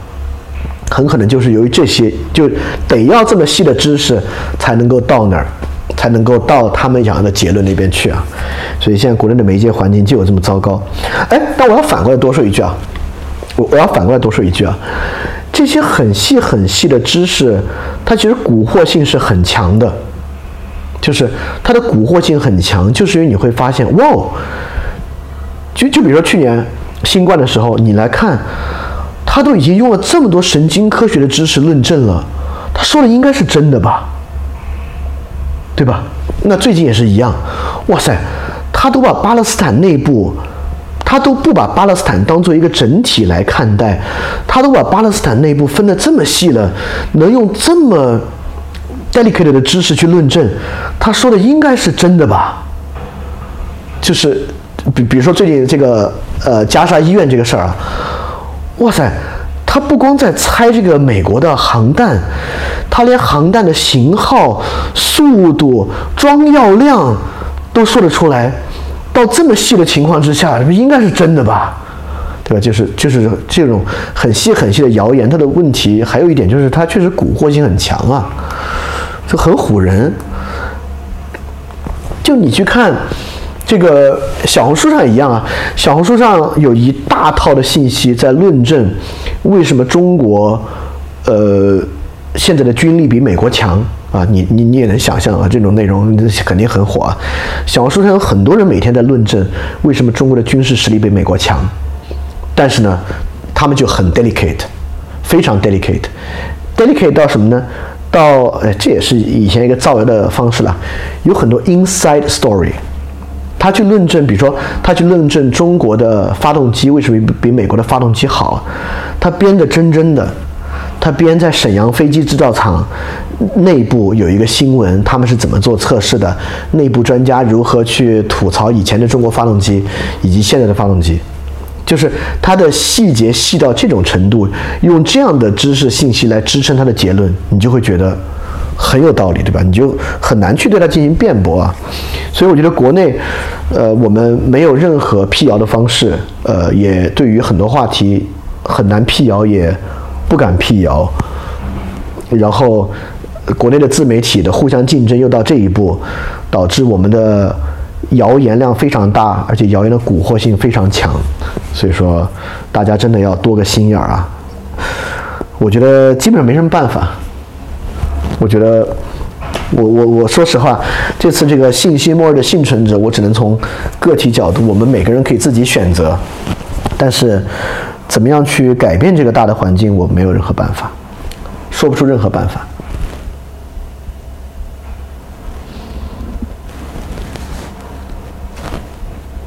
对，知乎已经发展到要交钱看这个阴谋论小作文的地步了。对，除了这个日本核排水和这个加沙医院，还有一个最近这个知识量很大的谣言，就是之前那个光刻机，对吧？之前那个光刻机，就是华为芯片那一次，华为 M60 Pro 那次，网上也有大量特别细节信息构成的谣言。对，你就玉玉你问的这个问题很好啊，就是他们给出这么细节的消息怎么做 fact check？ 我的方法是不可能，就是你对于这个细节的信息你是不可能做 fact check 的。所以说我觉得重要的知识是我们刚才讲的那个，就是你对于需要复杂推论来得到的内容，天然的就要对它进行质疑，就是你不相信一个 hard fact 非常少，但推论内容非常多的东西，你就天然的不要去相信这样的内容，是一个比较好的方法。因为我就像我之前讲的，我不认为大家有那么多时间来做 fact check。我那天怎么说呢？我说的就是关于这个医院的消息啊，如果你不打算拿出30分钟来对他每一句话做 fact check， 你就不要看这种内容，你就压根不要看那种大量推论的内容。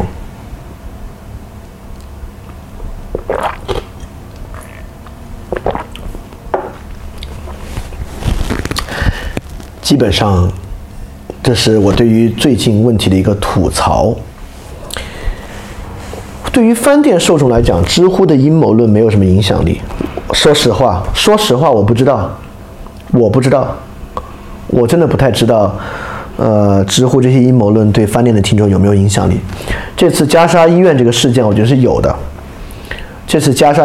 因为真的有很多人来找我聊，真的有很多人听完我的节目之后来问我说，你为什么认为是哈马斯或者说那个吉哈德？因为他们看了很多内容，他们认为有十足的把握认为是以色列，而且他们不是来 challenge 我的，他们真的是很疑惑来请教我的。所以翻店听众会不会能够免疫这些东西，我觉得 I don't know， 我觉得不会。对，所以我觉得这个 Myla Luna 应该这么讲。Myla Luna 讲这个也是现在的一个比较简单的方法，就是知乎、小红书、B 站，你看这些渠道的信息，你就当它是假的，就是你就当这些是假的，你当它是假的开始看这些信息，就是只要这个东西不是你从 Wikipedia 看到的，或者说像 BBC 和 CNN 上面看到的，你就当它是假的，你就根本不要相信它。有说服来问的听众吗？有，当然有说服来的听众，就是听众这么来问我，说服他们，我觉得还是可以，还是能说服的。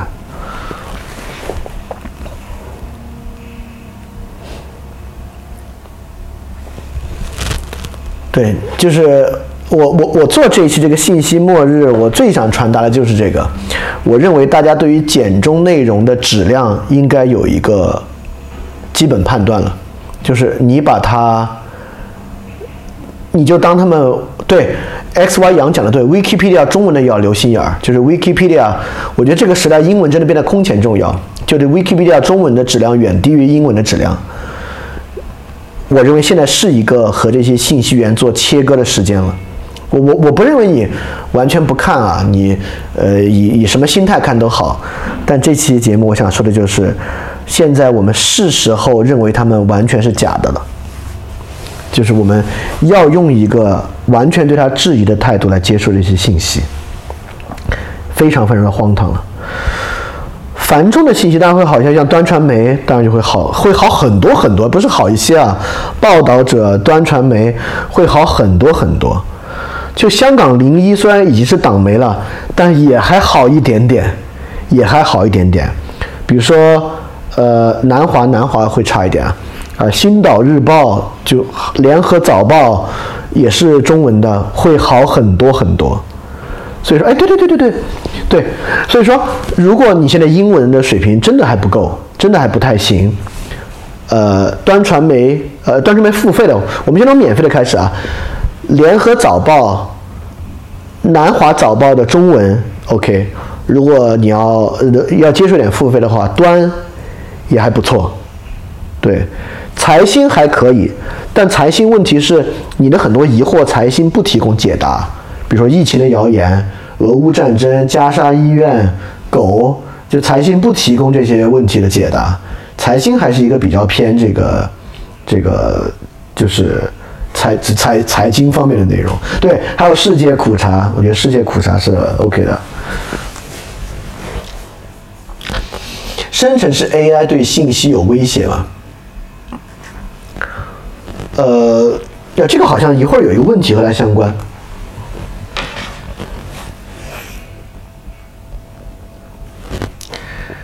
声音突然变差了。生成式 AI， 我总的来说，世界苦茶什么时候收费？世界苦茶完全不会收费。生成变成电音了吗？现在声音是好的吗？单声道为什么？我看一下啊。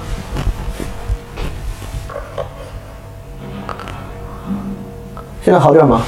现在还是单声道吗？啊，不是了 ，OK。声音现在还好吗？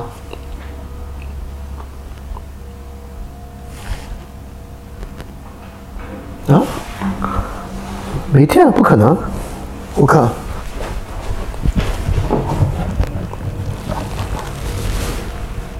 有电啊 ！OK，Anyway 啊，我们先放首歌啊，我们进入下一部分啊。下一部分那个生成式 AI， 以后来 AI 的地方我们去讨论。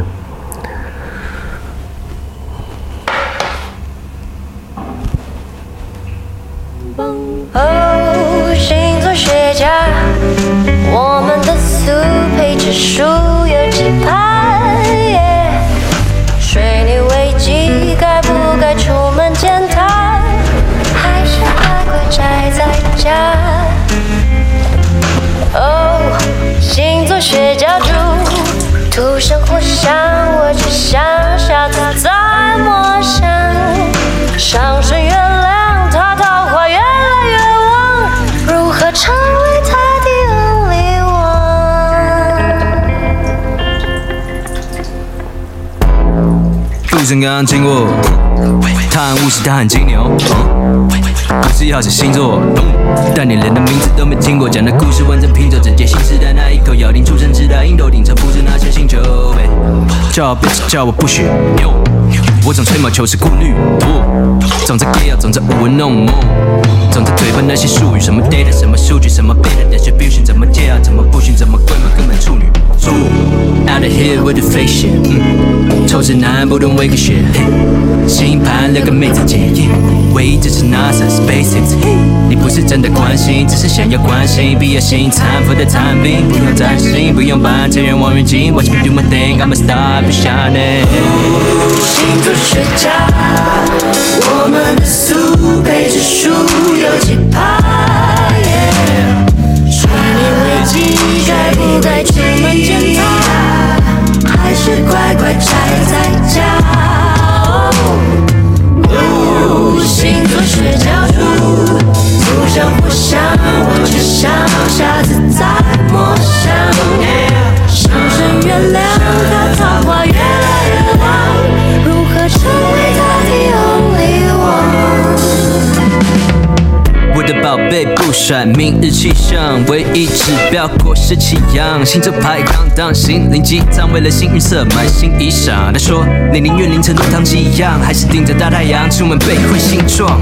隔壁小明老婆征战，宝宝生产日冲着窗开始计划，老婆生算明天将要七星连线灾难，过了12点哇明天再战。为了把上升母羊座生成双子，羊水破了后再产发多变2个小时。Out of here with the fake shit， 臭直男不懂 wake shit。 难道你意思是我出现在别的 day， 现在我们约的会是别的 day。 你不是想要懂理化，只是想要合理化，把个性化成可以爱跟可以骂。不想占星，只想把你心情占去占，星座不如一起去看星战。星座学家，我们的速配指数有几趴？是你危机该不该去问检查？还是乖乖宅在家？这超好吃，我说这个真的超好吃，这个玉子烧真的太好吃了，确实有点甜，但是蛋香味非常非常足，然后它里边拌的是那种甜酱油。现在还是电音的吗？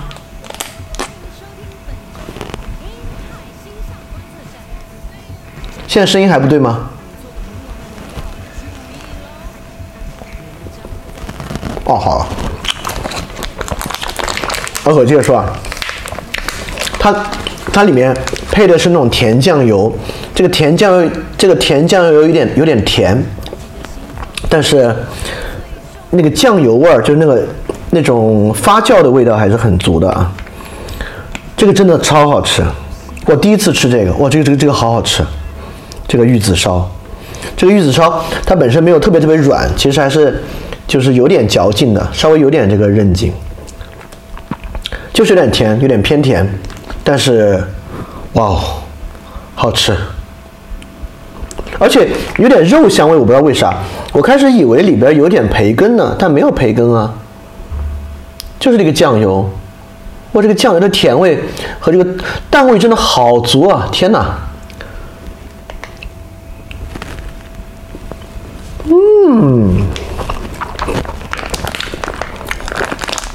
！So delicious，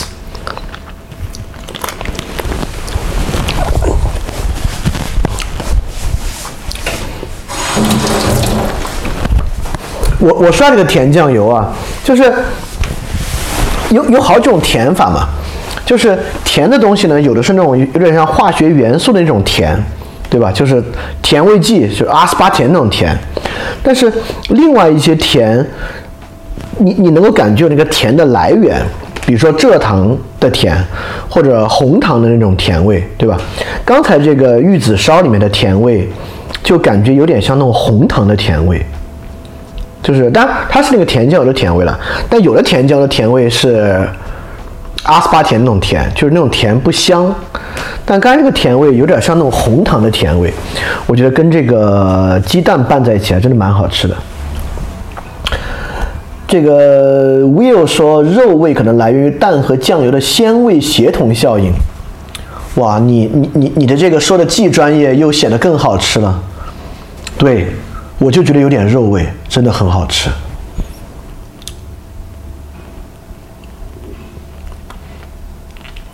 我是甜党嘛，我是任何党，我什么都吃。日经的中国专栏记者，那个人是扯淡的。那个日经中国专栏记者之前报道那个北戴河的那个完全扯淡的。那个我觉得中国人可能都能够听得出来是扯淡的。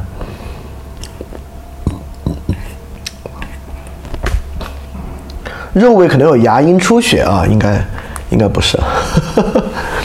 好，我们来进行这个饭店问答极速版的部分啊。刚才那个 AI 的部分会在这里来答出来，或者我们就先回答刚才 AI 那个问题啊，就是生成式 AI 现在会不会带来这个对这个信息造假带来问题？不会，原因是因为呢，我觉得真正的信息造假啊，其实不用生成式 AI。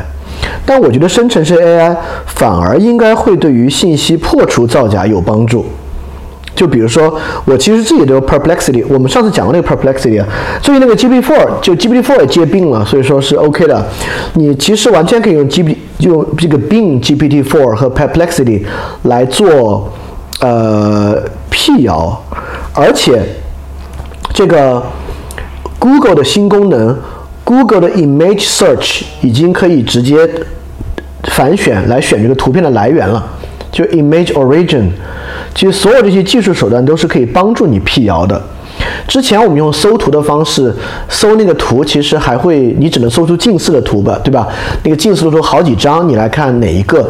但 Google 现在提供，对，今天的新闻就有 Google 提供那个图的溯源了，所以你能够直接看到这个图的源头是什么，就是对于图像辟谣真的是一个很厉害的一个方式。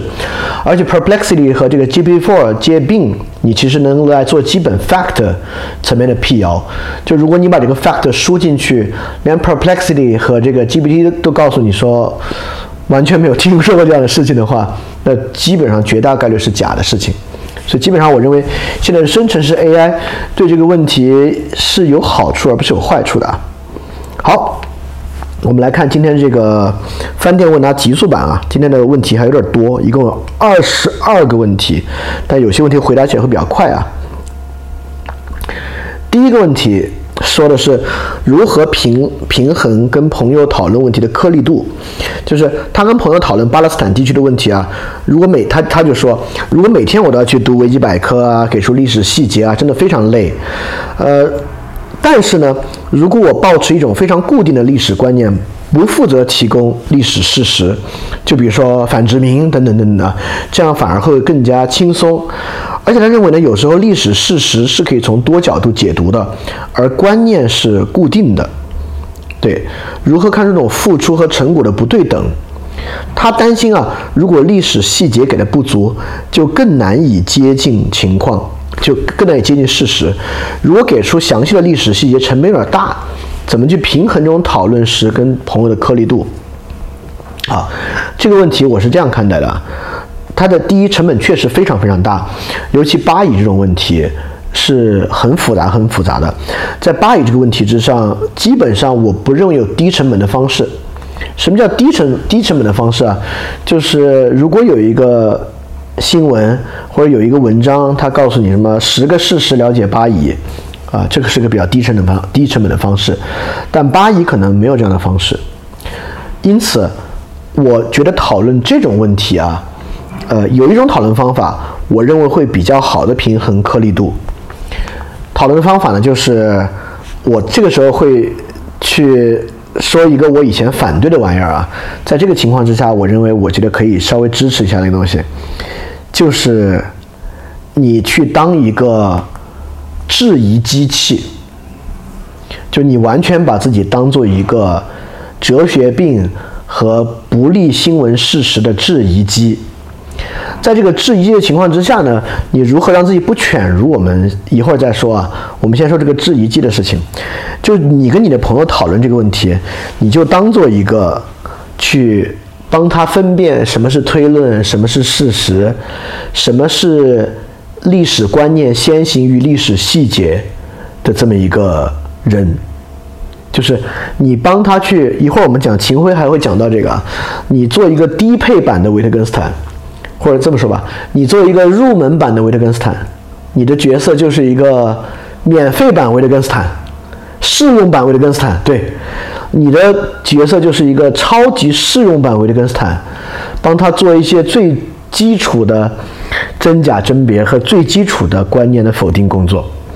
这可能是在一个你不愿意花时间的情况之下，不愿意花成本情况之下能做的最基础的东西了啊，这是第一个问题啊，如何评论讨论的颗粒度很难平衡。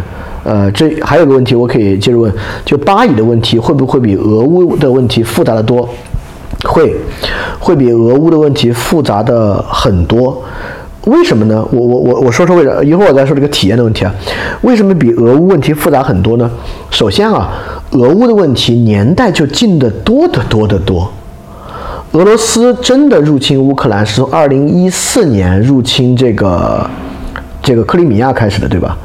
在2014年之前，这两个国家作为这个边界非常清晰啊，而且彼此之间没有持续争斗的国家，已经有10几年的历史了。从苏联解体之后，所以俄乌战争你回溯到2014年，就已经是一个非常合适的时间点了。这就是你会发现，俄乌这个问题其实争议比较小，除了在我国，就是在外国你听不到几个人，除了那个美国 Chomsky 之类的那些人啊，你听不到几个人认为克里米亚是不是属于乌克兰这事儿还挺有争议的。所以没有什么争议，就克里米亚和顿巴斯属于乌克兰没有什么争议。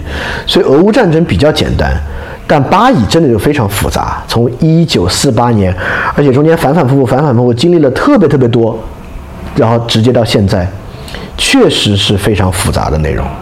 所以说这个问题，我觉得当然你就是像你说可以回溯到公元2世纪，这个我就觉得好像有点太远了。我觉得回溯到二战之后是一个比较合理的回溯状况，你回溯到公元2世纪，就我觉得就是实话实说，就那会儿的情况对于今天的政治问题，不是文化问题啊，其影响还不是特别特别大。所以在巴以这么复杂的问题啊，平衡颗粒度是很难的。那我回到刚才另外一个问题啊，就是你们说你一直去否定这些朋友，会不会显得特别讨厌，对吧？我有一个可能不那么讨厌的方法，就是你否定他不是为了显得他傻，显得他坏，而且我想说这个否定方法其实也来说，他跟犬儒有什么区别？你否定你的朋友，你不是在说哎呀这些问题太复杂了，我们根本不可能知道，而是你持这样一个态度啊，我觉得一个特别真实的态度啊，这个问题非常复杂，但是我们是可能知道的，但是知道的话呢，要花很多的精力。好，这是放在一边。另外一边是啥呢？另外一边，如果我们在不花很多精力的情况之下，就认可我们读的一个故事，相信那个故事本身的真实性和全面性，是特别可怕的东西。就是你否定的是，你不是否定像有些人说巴以这个问题根本说不明白，其实是说得明白的。你否定的只是在不花足够时间情况之下去接受一个叙事本身的危险，就这个而已。你可以举很多例子啊，你就举2022年的例子。我每次遇到2023年的情况，我都能联想到好多2022年的例子。这就像你在2022年上半年不去做任何的 fact check 和了解，就相信 Omicron 的后遗症很强，致死率类似，而且防得住一样。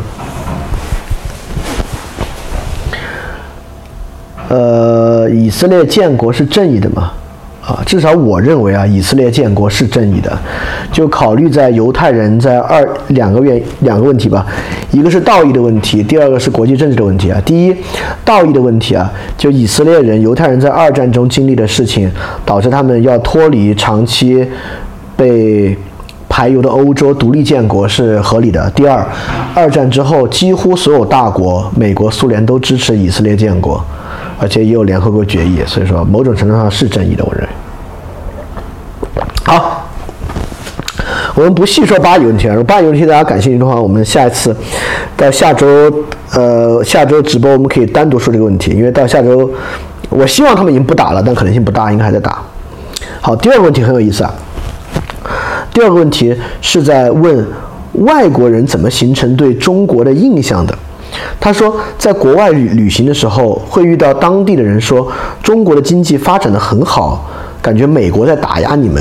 他的例子是他在土耳其和葡萄牙的时候都是这样，这个跟他听到的国内叙事是一模一样的。这种印象是如何造成的？这个问题很有意思啊，怎么造成的呢？我觉得大家可以去看一个报告，这报告是9月份美国提的一个报告，叫做 How the People's Republic of China Seeks to Reshape the Global Information Environment。 这个报告对大外宣当然存在，但是我们要接下来问怎么起作用的，怎么实现的，对吧？我觉得关键是这些问题啊，而不是大外宣。而且你会发现这跟我们平时说的大外宣不一样，我们平时说的大外宣总感觉那些人是针对华人群体的，对吧？好像是针对中国人的，但不，我们这里说的是针对外国人的。就针对外国人怎么来做这种外宣，我一会儿会说一个不是大外宣的，我先说是大外宣的。就这个报告里面，就 How the PRC seeks to reshape the global information environment 这个报告里面有比较详细的列举中国到底是怎么样去改变这个媒介环境的，非常非常多，包括我们确实在海外威胁国外的一些记者，有的对吧？我们威胁荷兰的记者，之前这个世界苦茶里面也有，我们使用像 TikTok 这样的平台去传播，有的我们在 YouTube 上买大量的广告，花了很多很多的钱，有的啊，我还可以举另外一个事实啊，就之前 TikTok 就是不是 TikTok。ByteDance 就字节跳动在海外出过一个新闻客户端，这个新闻客户端叫 TopBuzz， 但这个 TopBuzz 这个客户端已经关掉了，因为效果不好。但是关掉之后呢，就有 TopBuzz 的雇员接受过采访，就说这个 TopBuzz 这个新闻客户端是怎么做一些事情的，就是他会在 TopBuzz 的新闻内容啊，不是广告内容，在这里面置入大量宣传中国旅游、熊猫、海外人士，就是外国人谈在中国创业的故事这样的视频。这些视频是 ByteDance 提供的，而且 ByteDance 呢，在他们所有的 APP 里面去推这样的视频，包括 TikTok 之中。所以这些人是如何形成对于中国经济好印象呢？各种各样的方式啊，很大程度是这样的。那我再提供一个我的观察，就是这些人是怎么样去了解这些。首先啊，这些都不是广告。你在 YouTube 上买的广告，不是你买的 YouTube 的 advertisement， 你买的是什么呢？你买的是 YouTube 的 promotion。你自己如果开一个 Instagram、YouTube。现在 Twitter 也有，你可以 promote 你自己的信息。你 promote 的信息，有的时候有的平台它会标这是一个 promote 的信息，有的平台标的非常不明显，你甚至可能不知道 promote 的信息是什么，所以你以为是一个真人的信息。好，我再给大家说一个我认为的原因，而且很多人在这么做。中国有很多外国人，上海、北京有大量外国人，很多外国人在中国呢也做自媒体。就是来给外国人说他在中国的情况或介绍中国。我问个这个问题啊，请问一个外国人在中国居住，以做中国内容成为他自己自媒体的内容，他批评中国是自由的吗？大家觉得一个外国人在中国批评中国是自由的吗？不，我说的不是那几个洋五毛啊，我说的完全不是那些洋五毛，我说的是政治立场上非常 neutral， 甚至政治立场会亲自由派的人。对，不是自由的，因为我们对他们真的有一个惩罚的方式，我们可以在他们续签，就是在签证问题上卡他们，而我们确实在签证问题之上卡外国人。就如果我们有足够的证据表明啊，他在中国做了大量抵抗中国或者批判中国的内容，我们可以在签证上卡他们，在签证上卡呢，就会造成很大的问题。所以有很多外国人在国内，因为你在中国嘛，你当然就做跟中国人的内容了，不然能怎么样呢？所以很多人会选择做一些政治上非常 neutral 的内容，比如说宣传中国的旅游，宣传中国一些比较有意思的部分，宣传中国的饮食。你可以想象，这些不是假的，对吧？中国的菜是很好吃，我必须说，中国的菜就是很好吃。而且中国的旅游，中国就是有很多的旅游资源，而且中国的基建确实不错。也就是说，如果一个外国人在中国，他想保持政治上的 neutral，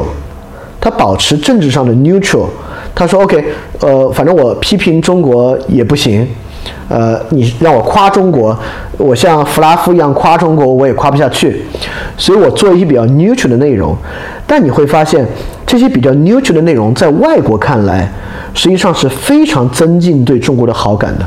对，就是 XY 杨讲的这个岁月静好派洋人，就是岁月静好派洋人确实能让国外看到中国的基建非常好，中国的风景非常棒，中国的东西非常好吃，而这一部分的 information 会跟官方的 information 合到一起的。也就是说，他在这边看了大量政治上非常 neutral 的中国，东西好吃，旅游很好，基建很不错，然后在另外一方看到中国人民很幸福，科技非常发达，经济特别厉害，就是这些东西 combine 会在他脑子里形成这样的印象的。而大家可能不知道，其实我也不知道，我不知道具体的数据啊，在中国做政治 neutral 的中国内容的人有多少，实际上是非常非常多，很多外国人在中国以此为生，而且你不能够 argue 他们，你不能说他们很坏，对吧？他来这儿嘛，他当然就是以此为生了，很正常。而且这些人也没有什么流量密码或者他们很猛夸中国，其实没有啊，做的是很 neutral 的。但我必须说，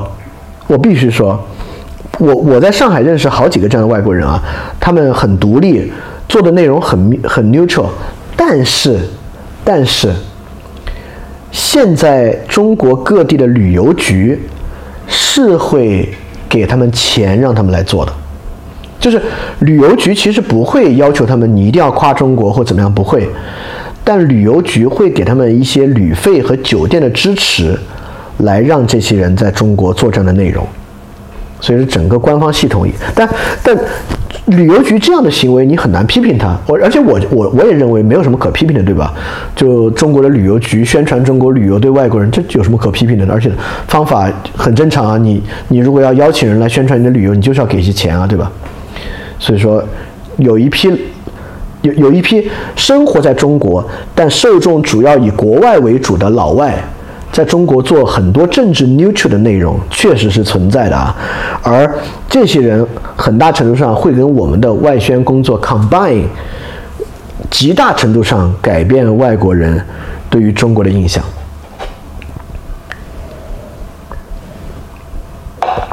对，不，我没有说的有问题啊，我没有说有问题，我只是在回答外国人为什么会这么容易接受我们对于中国的叙事啊。我从很多方面在回答这个问题啊，其中一方面是我们本身，就是我刚才讲的一个报告和这个 ByteDance 所做的东西；第二方面就是中国有非常多的外国人在做这种事情，他们构成了一种比较软性的促使别人相信这个叙事的一个背景。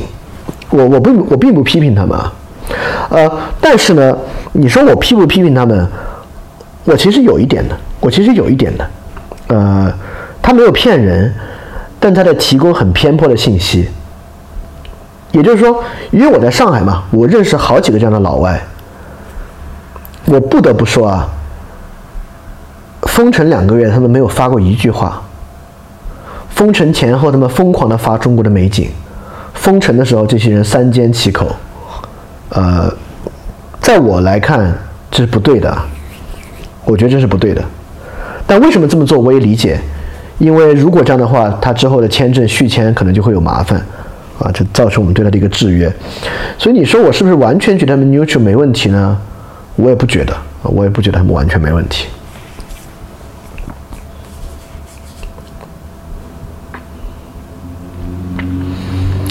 墨色乌鸦说，日本有数据说对中国反感有增多哦。之前苦茶有报道啊，外国基本就是环亚洲的国家对中国的这个负面印象都比较多啊。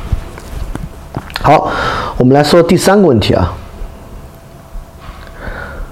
OK， 我最后回答一下 Charles 这个问题啊。那么 neutral 的内容是怎么延伸到被美国打压、建立新秩序的叙事呢？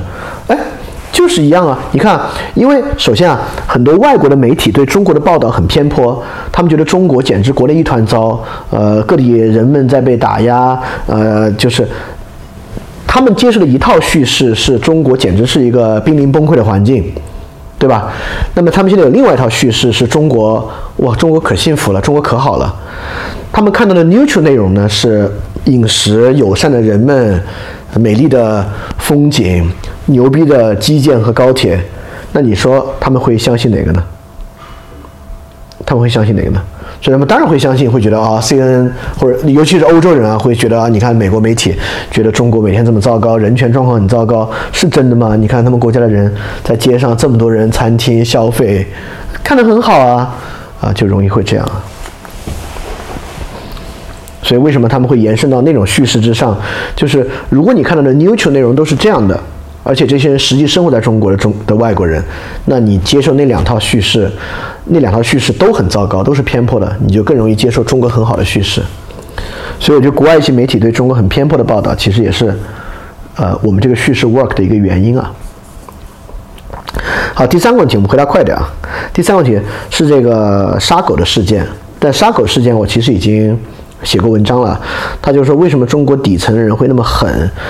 我在微信上关注的这些公众号，还有极端反动物组织的公众号，我其实关注了很多极端，没有很多，其实三个极端反动物组织的公众号，他们就是来给狗投毒啊的这些人。我有点理解他们为什么中国底层为什么那么狠，其实也不是狠，我觉得他们真的觉得很不公平。你可以想象啊，你可以想象一个真的觉得社会分配很不公的人，知道很多人狗的衣服要700-800是什么感觉。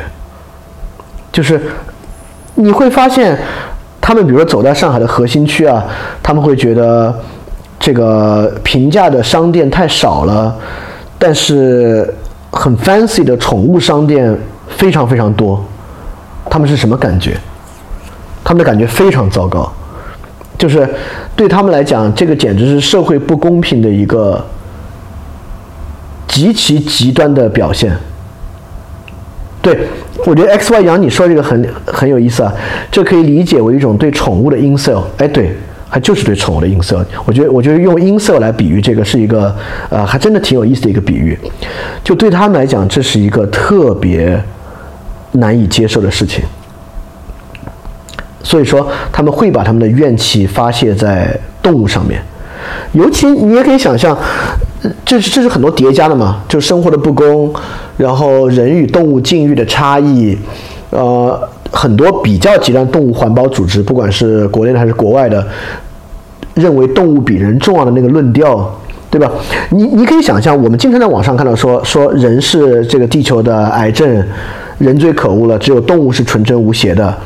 你可以想象他们读到这句话他们是什么感觉，他们是什么感觉。对，他们就是在这样的感觉之下对动物有极端的仇恨的。所以这个仇恨当然是错误的，我养狗我更无法接受，但是呢我觉得他们，我能理解他们为什么那样，就我有点理解这种极端仇恨产生的原因。信息的偏狭和社会实际不公真的很严峻，所以说你很难去解决这个问题。这个杀狗问题有一个小问题啊，就他说为什么明星在微博上因为说狗的问题被禁言呢？当然后来比如说杨迪啊，他先禁言后来又放开了，就难道官方不允许人们去这个说狗的好话吗？不是这个原因啊。那我可以告诉大家为什么他们会被禁言啊，单纯是因为被举报数量太大。就是对于微博来讲啊，如果一个内容被举报的数量实在太大就会被禁言。为什么呢？为什么微博会选择禁言呢？因为微博最怕什么？微博怕的不是不对，怕的不是，他也怕了，微博也怕政治错误，但微博更怕负面舆情。就微博特别怕巨大的负面舆情造成就是上级部门的关注。对， XY 杨说的对，你们都知道对吧？怕的是事情闹大，微博怕事情发酵，怕引起讨论。对，所以说只要一个东西它的被举报的量足够大，它就会被禁言，不管它说的是什么啊，只要他说的不是真正特别正能量无法被禁的东西就禁掉，它会引发更大舆情的东西。只要这个东西是有争议的，量足够大就会被禁言啊，就这么简单啊。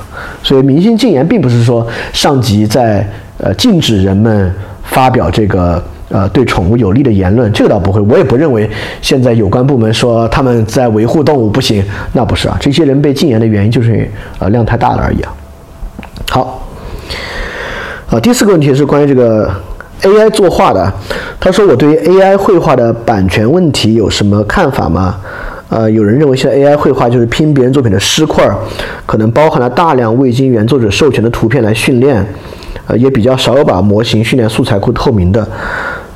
对，我对于 AI 有非常 mixed feeling， 因为我平时自己做一些平面设计嘛，然后找一些我自己完全不会画画，所以说找图素材是很麻烦的，而且找图素材呢也有侵权的可能，对吧？你在网上搜了一个图你就直接用，别人授权你用了嘛，就比较麻烦。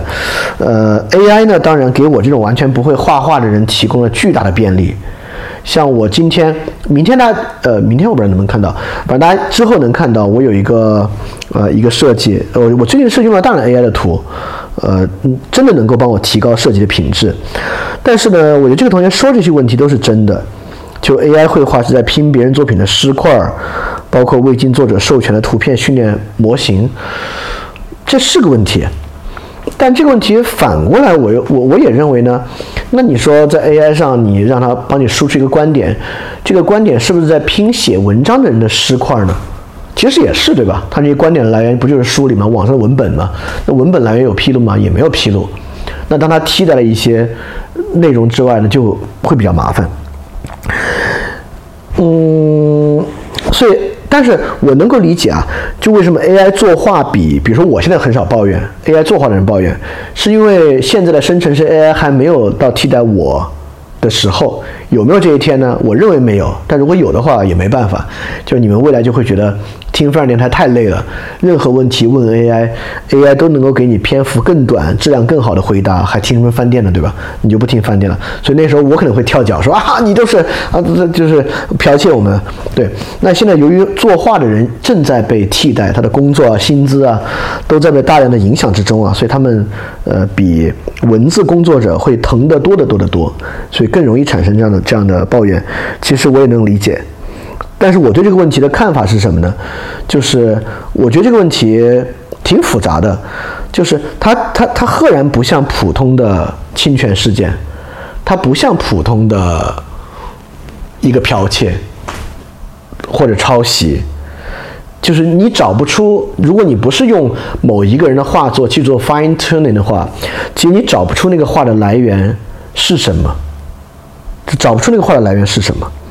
所以我觉得，你看我们看两种情况啊，我觉得我觉得我们不要用简单的利益相关来说，比如说美国这次演出行业罢工里面也有一点，当我们用这个生成式 AI 去扫描人的脸来，尤其是替代一些临时演员或替代一些小演员的时候，这些小演员本身他的利益也受到了很大的影响。但是你会发现他们有办法来解决这个问题，因为有演员工会，对吧？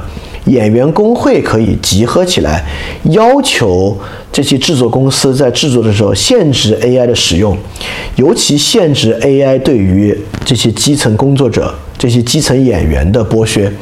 那反过来也一样，绘画工作者当然他们现在的权益在受到损害，但我认为一个比较重要的事情就是现在美国有啊，像之前我们不是在文章里我还想到了还写到了嘛，美国有一个组织，他们在众筹，他们要众筹一笔钱去告这个就是生成式绘画的公司，尤其是他们要告去让司法部去查生成式绘画的公司有没有从这些类似于像 Behance 这样的网站真的去抠图，有没有拿这些图，如果有的话他们就要赔，如果他们赔的话 Behance 就要把这个钱分给这些作者们等等等等的。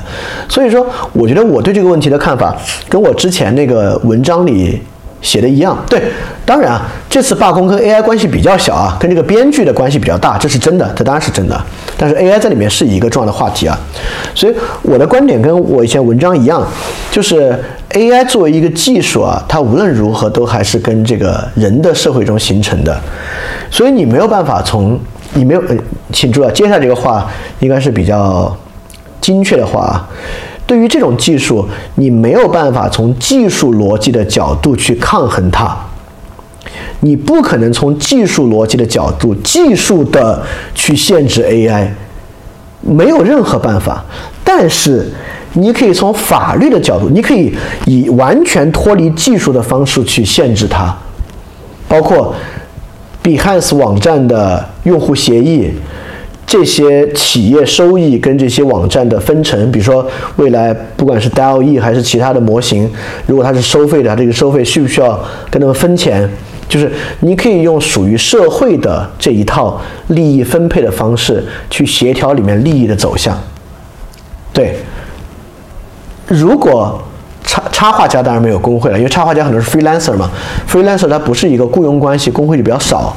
但是在这个情况之下，有没有新的这个类工会组织的形成，来帮助这些比较独立的工作者抗衡这个技术？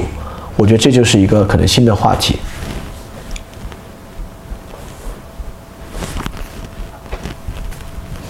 给 AI 投毒，我觉得没有，不太有可能，就是这个算法的逻辑程度到这个基础之上。你也知道现在的这些生成式 AI， 不管是图像还是什么，他们输入的第一步就是要去分辨这个东西的质量，就是样本的 quality， 只有高 quality 样本会送进去给这个 AI。 所以任何 AI 投毒的方式可能最开始可以啊，但很快都会被拦在样本 quality 的这一关。就是我说的，你没有办法以技术的方式去跟这种技术抗衡，尤其是个体小型组织，10个人在美国就可以打一个联合诉讼，但10个人要去抗衡，用你们的方式抗衡 AI， 根本不可能，对，不可能的事情。好，这是一个问题啊。干，下一个问题啊，矫枉过正的问题啊。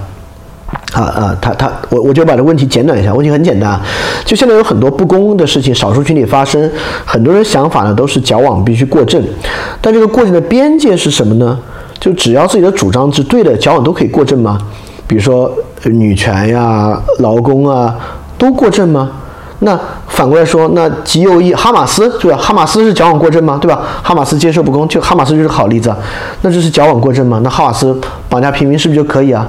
对，所以说是不是所有这些东西都可以矫枉过正呢？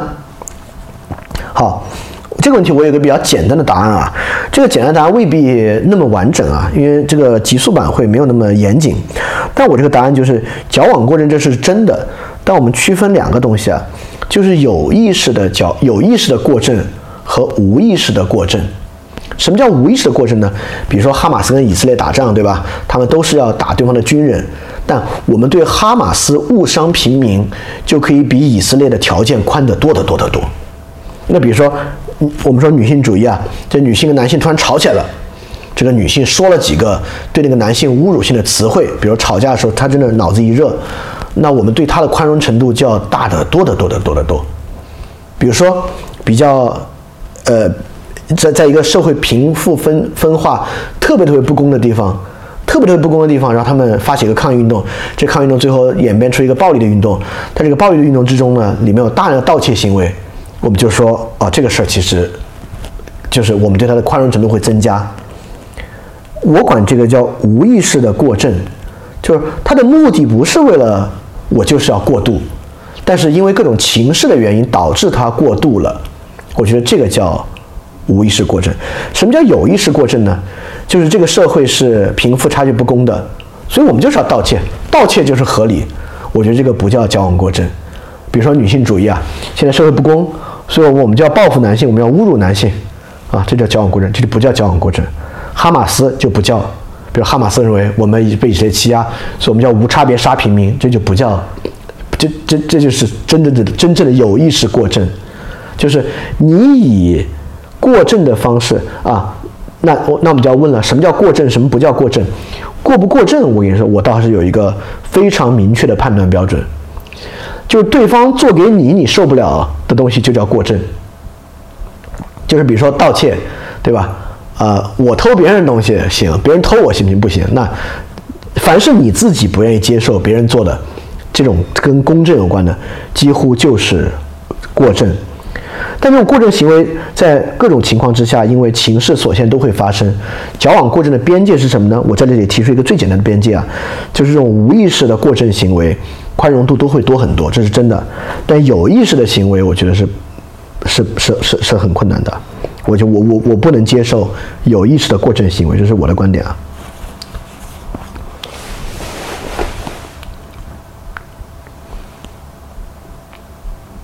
对，就是对过激行为或者激情行为的豁免吧，可以这么说啊。这是我的观点。当然，这个观点，我觉得这个问题应该会比这个更复杂一点啊，还有更可讨论的因素。对，我们之后再讨论吧。好，我跳一个问题啊，我们回答一些比较轻松的问题啊，就是我的日语程度如何？在日本只会英语不会日语，生活上是不是挺不方便的？非常不方便，我的日语程度非常非常差，还在背假名的程度，所以说生活上非常不方便。我之前去办那个自行车停车证，就很麻烦，是一个老大爷，那个大爷非常礼貌，人非常耐心，但你知道日本人有一个好习惯，真的是好习惯啊，我不用 quote， 就是他们非常的谨慎。就他们一定要把所有的事情都向你说明白，了解你非常精确的需要，再向你提供服务。因此，当你们俩使用 Google Translate 做这个事情的时候，它的效率会变得特别低下，特别低下。对，所以说，非常不方便。在日本，如果不会日语的话，在日本生活是一定要会日语的。虽然你连笔画带 Google Translate 问题能解决，但是不行啊。好，这个问题就够。第八个问题啊，基督徒怎么面对非基督徒的伴侣？就是我会将宗教信仰作为择偶的一个标准吗？因为圣经里面确实写啊，就是如果你们不信的和信的人是不能相配的，所以很多长辈都不允许子女和非信徒交往，甚至结婚，等等。所以基督徒该怎么面对伴侣信仰的问题呢？我觉得你的 ID 我能念得出来，现在我一会儿念一下，我先把这个问题回答完啊。就是我首先啊，我自己之前谈恋爱并没有把基督徒当做守门员标准，就是如果不是基督徒我就不行，好像并没有如此啊。我还是能够接受对方是非基督徒的，而且我能够接纳对方的信仰差异，就是但是我在跟对方谈恋爱之后，是一定会不是那种强力传教啊，我是会试，就是会在生活中，那很自然嘛，会在生活中跟他分享做一个基督徒你对于很多问题的看法，就是会有意识的影响对方接受这个宗教，但不会那种很讨厌的强力的传教。我认为基督徒可以接受非基督徒的伴侣，原因很简单。那基督徒能不能接受非基督徒的父母呢？非基督徒是不是一定要去基督徒的公司工作呢？对吧？你在一个世俗社会，你有非常多的事情是要和其他人协作完成的，生活也是，工作也是。所以如果你完全认为对方是不是基督徒，就是他和你能不能有bonding的一个最根本的原因，我觉得这是没有道理的。就对于基督徒来讲，很明显，基督徒就都是好人吗？基督徒就比非信徒道德水平高尚，生活更负责任吗？那完全不是啊，对吧？所以我觉得基督徒这个事儿，我并没有把它当做对其他人判断的一个很重要的标准啊。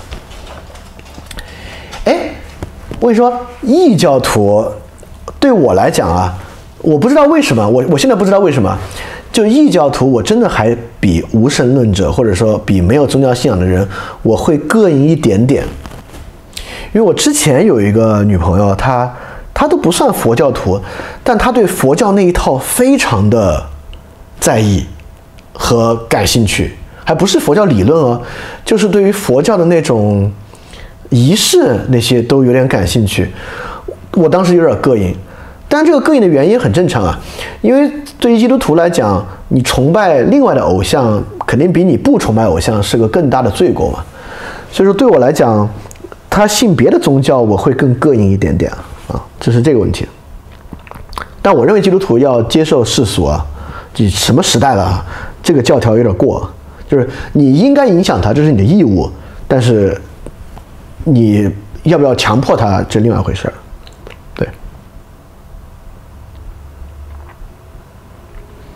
好，我们看下一个问题啊。我找几个稍微轻松点的问题啊。好，我找这个问题啊，这个问题比较有意思。波兰的议会选举，对，最近波兰的议会刚刚选举，而且波兰的右翼，从右到极右翼的政党啊，虽然还是第一大党，但是没有形成多数，而几个反对党加起来形成了多数。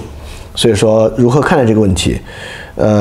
包括这个波兰的极右翼，他们也鼓吹民粹主义啊，控制媒体和司法啊，在波兰执政8年啦，但为什么会输呢？在波兰怎么会输？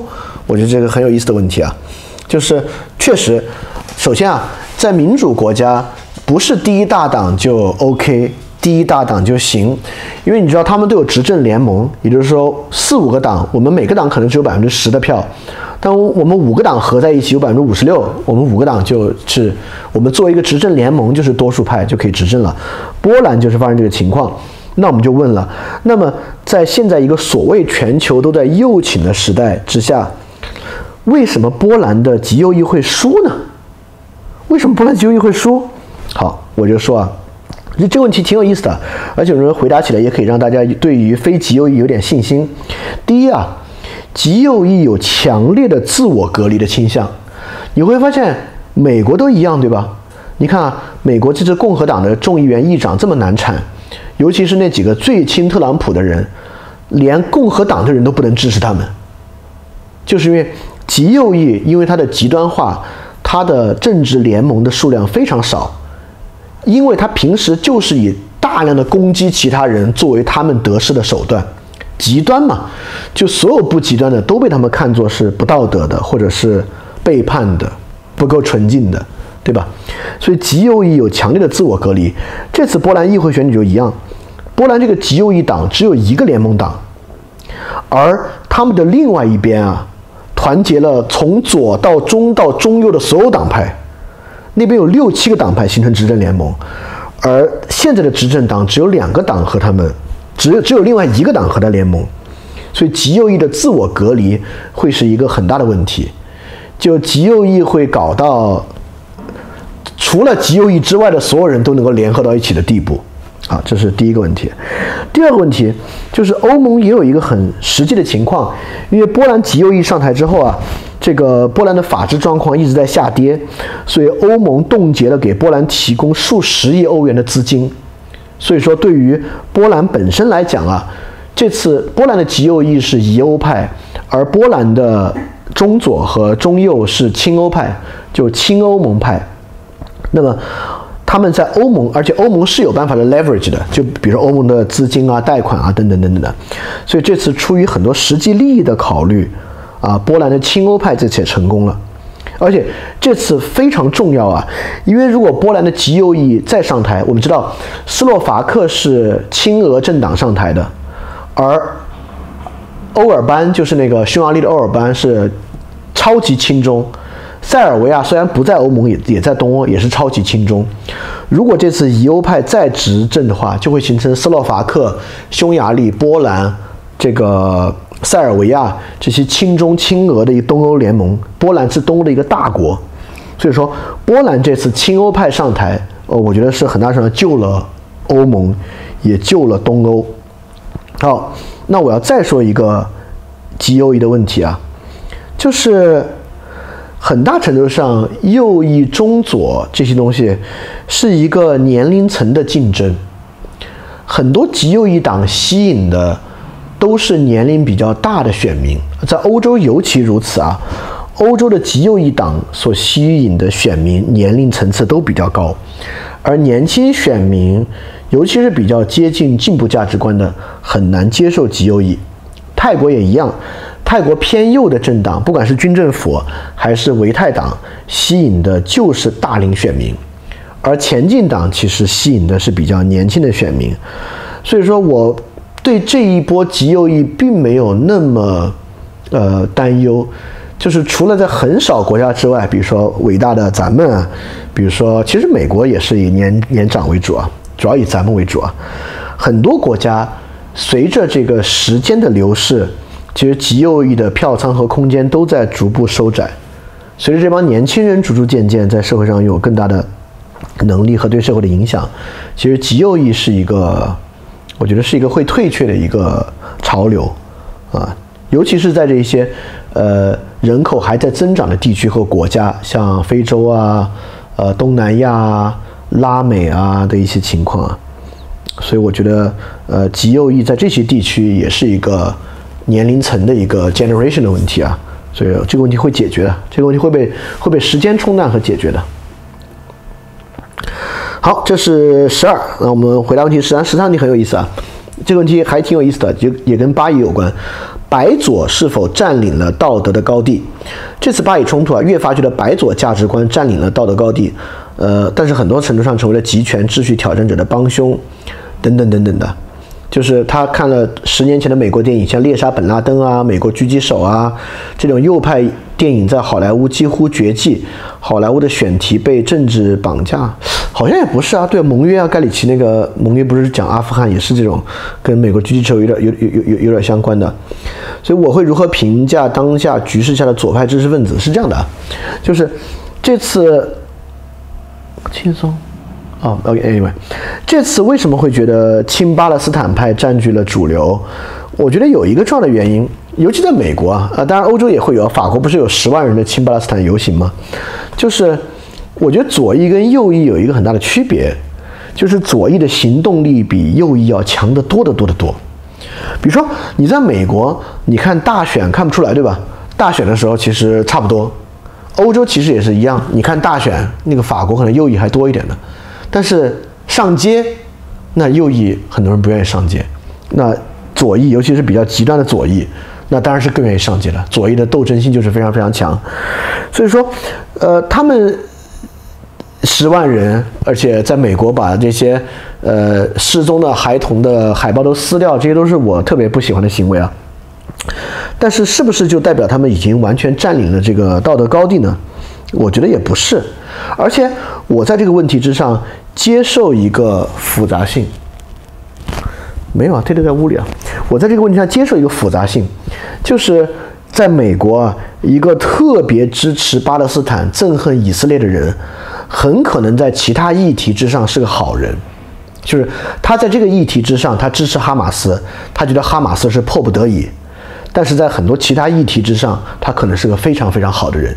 我是很接受这个问题的，他可能特别关心环保，关心第三世界、卢旺达、中国这些问题，俄罗斯、乌克兰，他都特别好，但就是他跟着这个思维往下走，在这个问题之上他恨。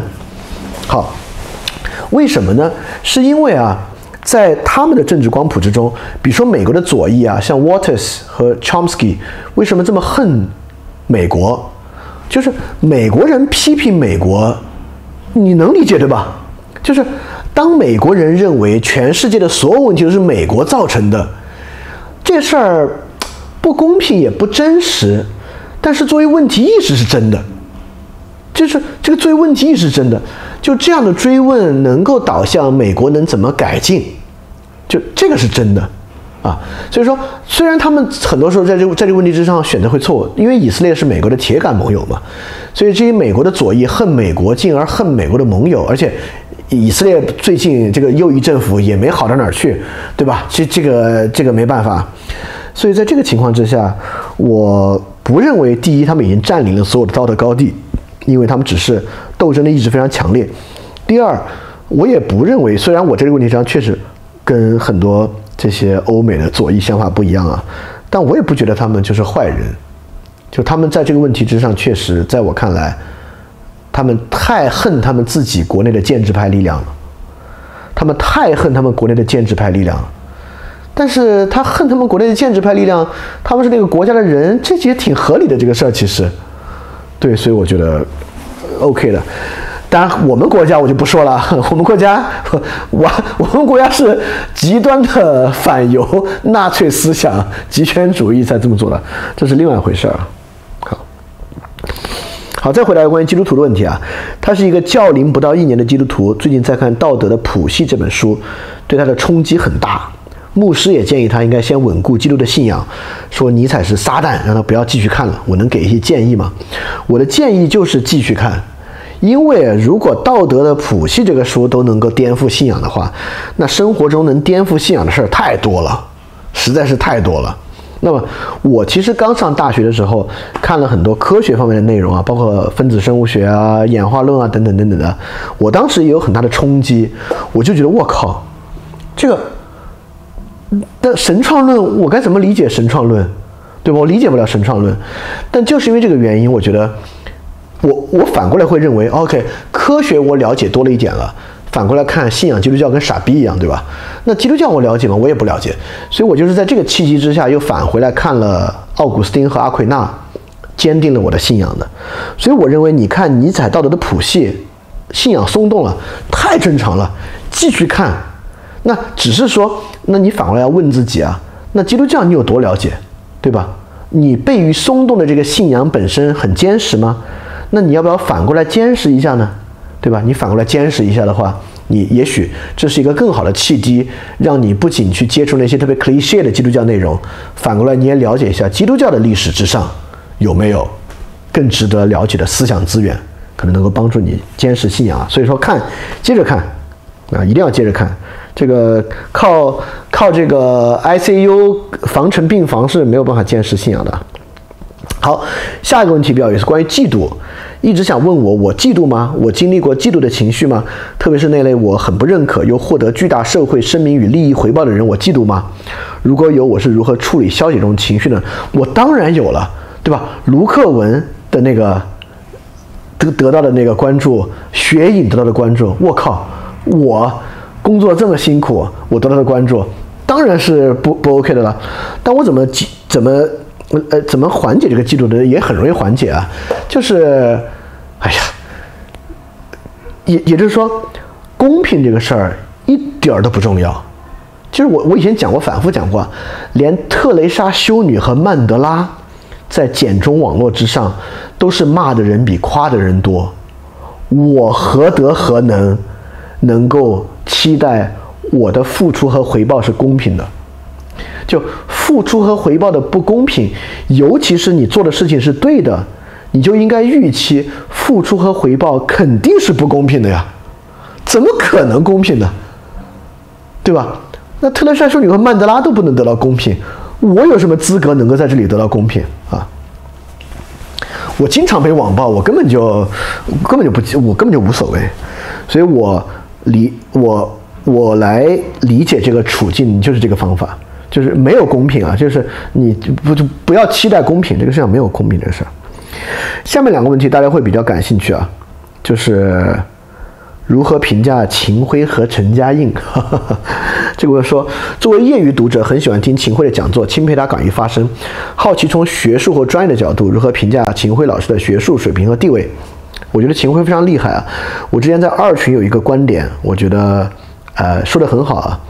我觉得秦晖是历史学界的维特根斯坦，我非常非常喜欢秦晖，就是我觉得秦晖的治学思路非常对。你看秦晖，你说他有什么很重要的历史理论观念和历史观没有？但秦晖最擅长的就是用特别细节的事实和例证去反驳那些过于简单的历史观念。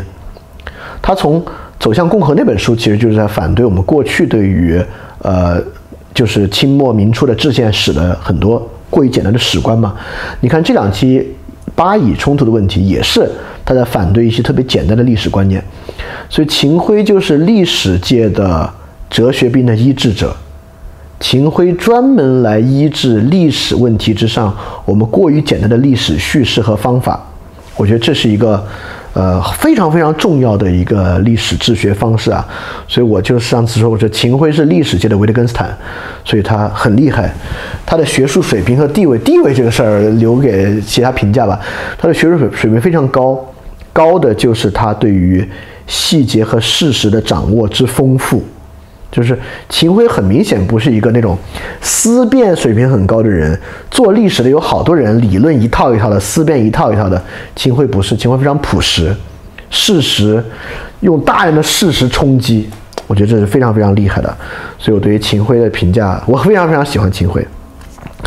我这么评价陈嘉映，那更不用说了。首先啊，我必须先说，我没有资格评价陈嘉映和秦晖。我的水平，我有什么资格评价他们？我只能就是说说我的看法而已啊，这算不上评价，我有啥资格评价他们啊？所以我怎么评价陈嘉映？首先我没有资格评价陈嘉映，我只能说说我对陈嘉映的看法啊。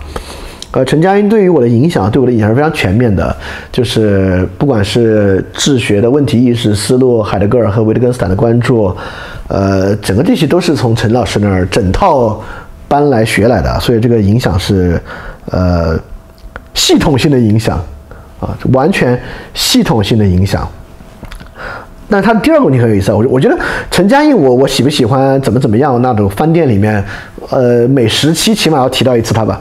但他第二个问题我觉得挺有意思的，他说他也想了解，我觉得陈嘉映有哪些局限的地方，我还真有，我对陈嘉映老师确实有一个抱怨，我真的有一个抱怨，我觉得陈嘉映老师，我理解他，但是我得说我这个抱怨，我觉得陈嘉映老师回应现实的量太少了。就是遇到这么大的问题啊，陈老师有点把他跟当下中国的境况隔得有点开啊，就这一点，就这一点，我觉得他可以啊，这个也没法要求啊，我以为是我觉得他可能有他的苦衷啊等等，我都理解啊，但是我觉得他隔得有点开。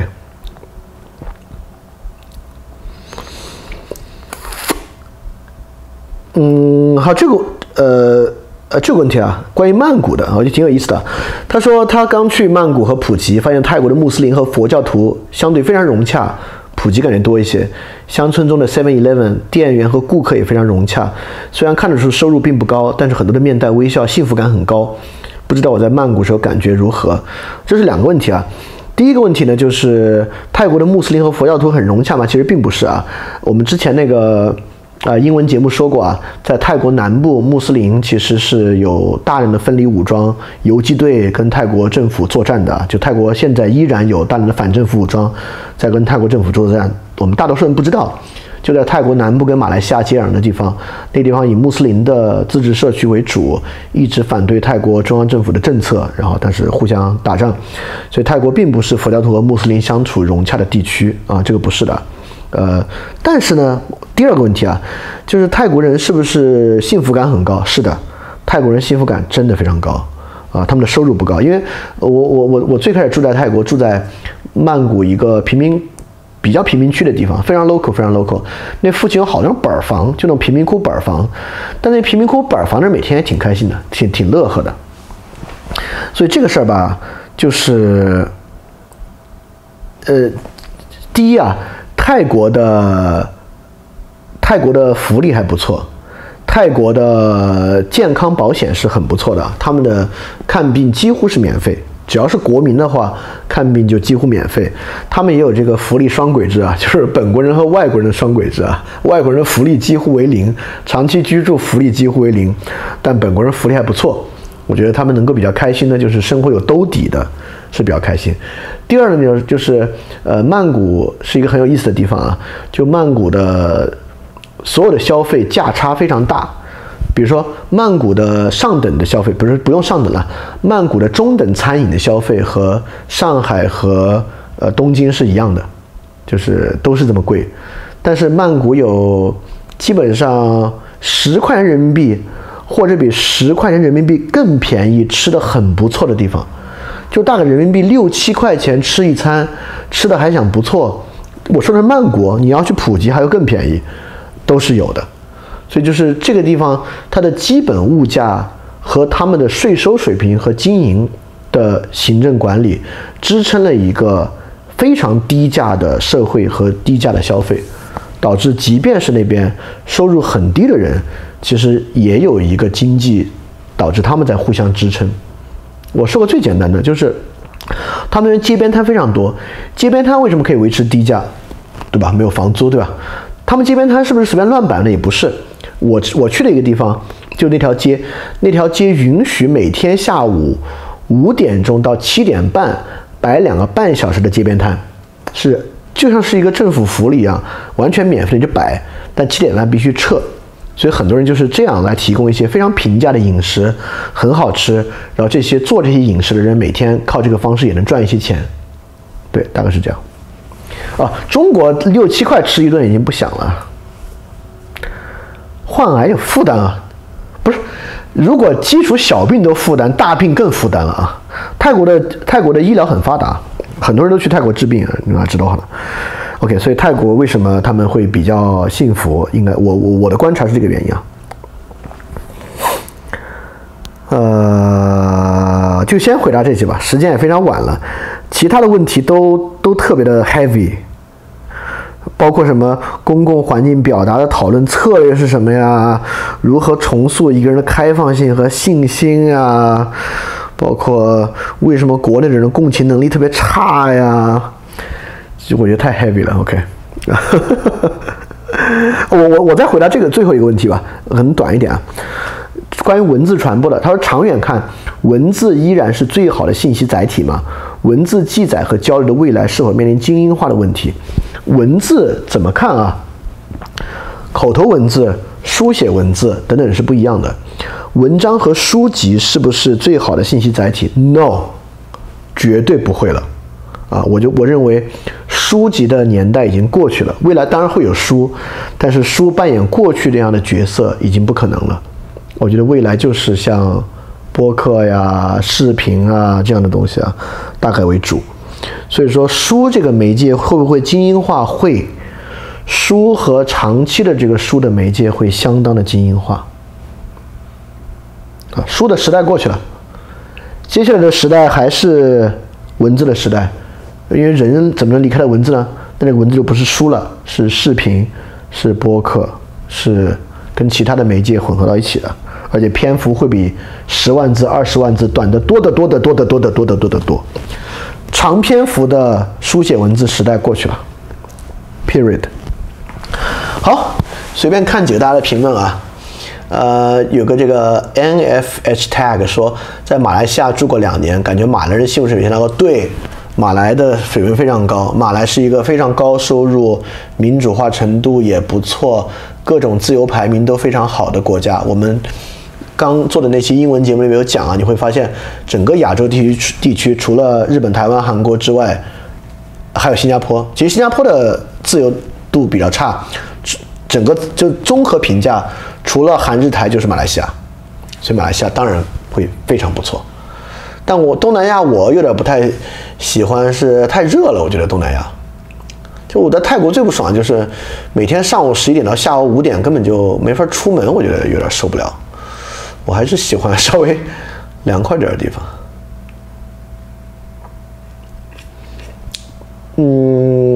有可能写书吗？有啊，已经写完了，正在讨论呢。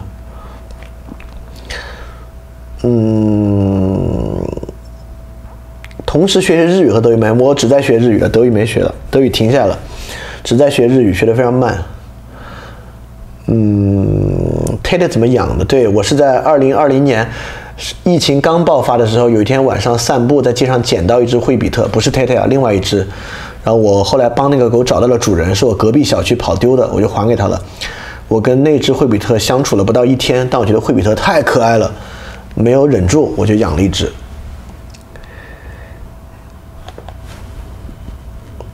不是一个热法，就是不是一个热法，就是我就上海夏天也很热啊，就是但是他们那一年4季都那么热，对吧？就是还是有4季的国家稍微好一点。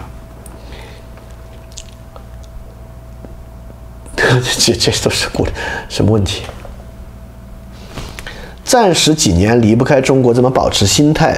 多读世界苦茶，有一个高质量的同温层比较好，保持心态。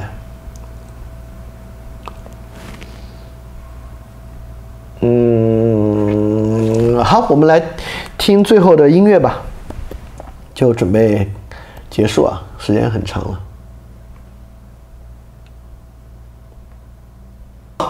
了。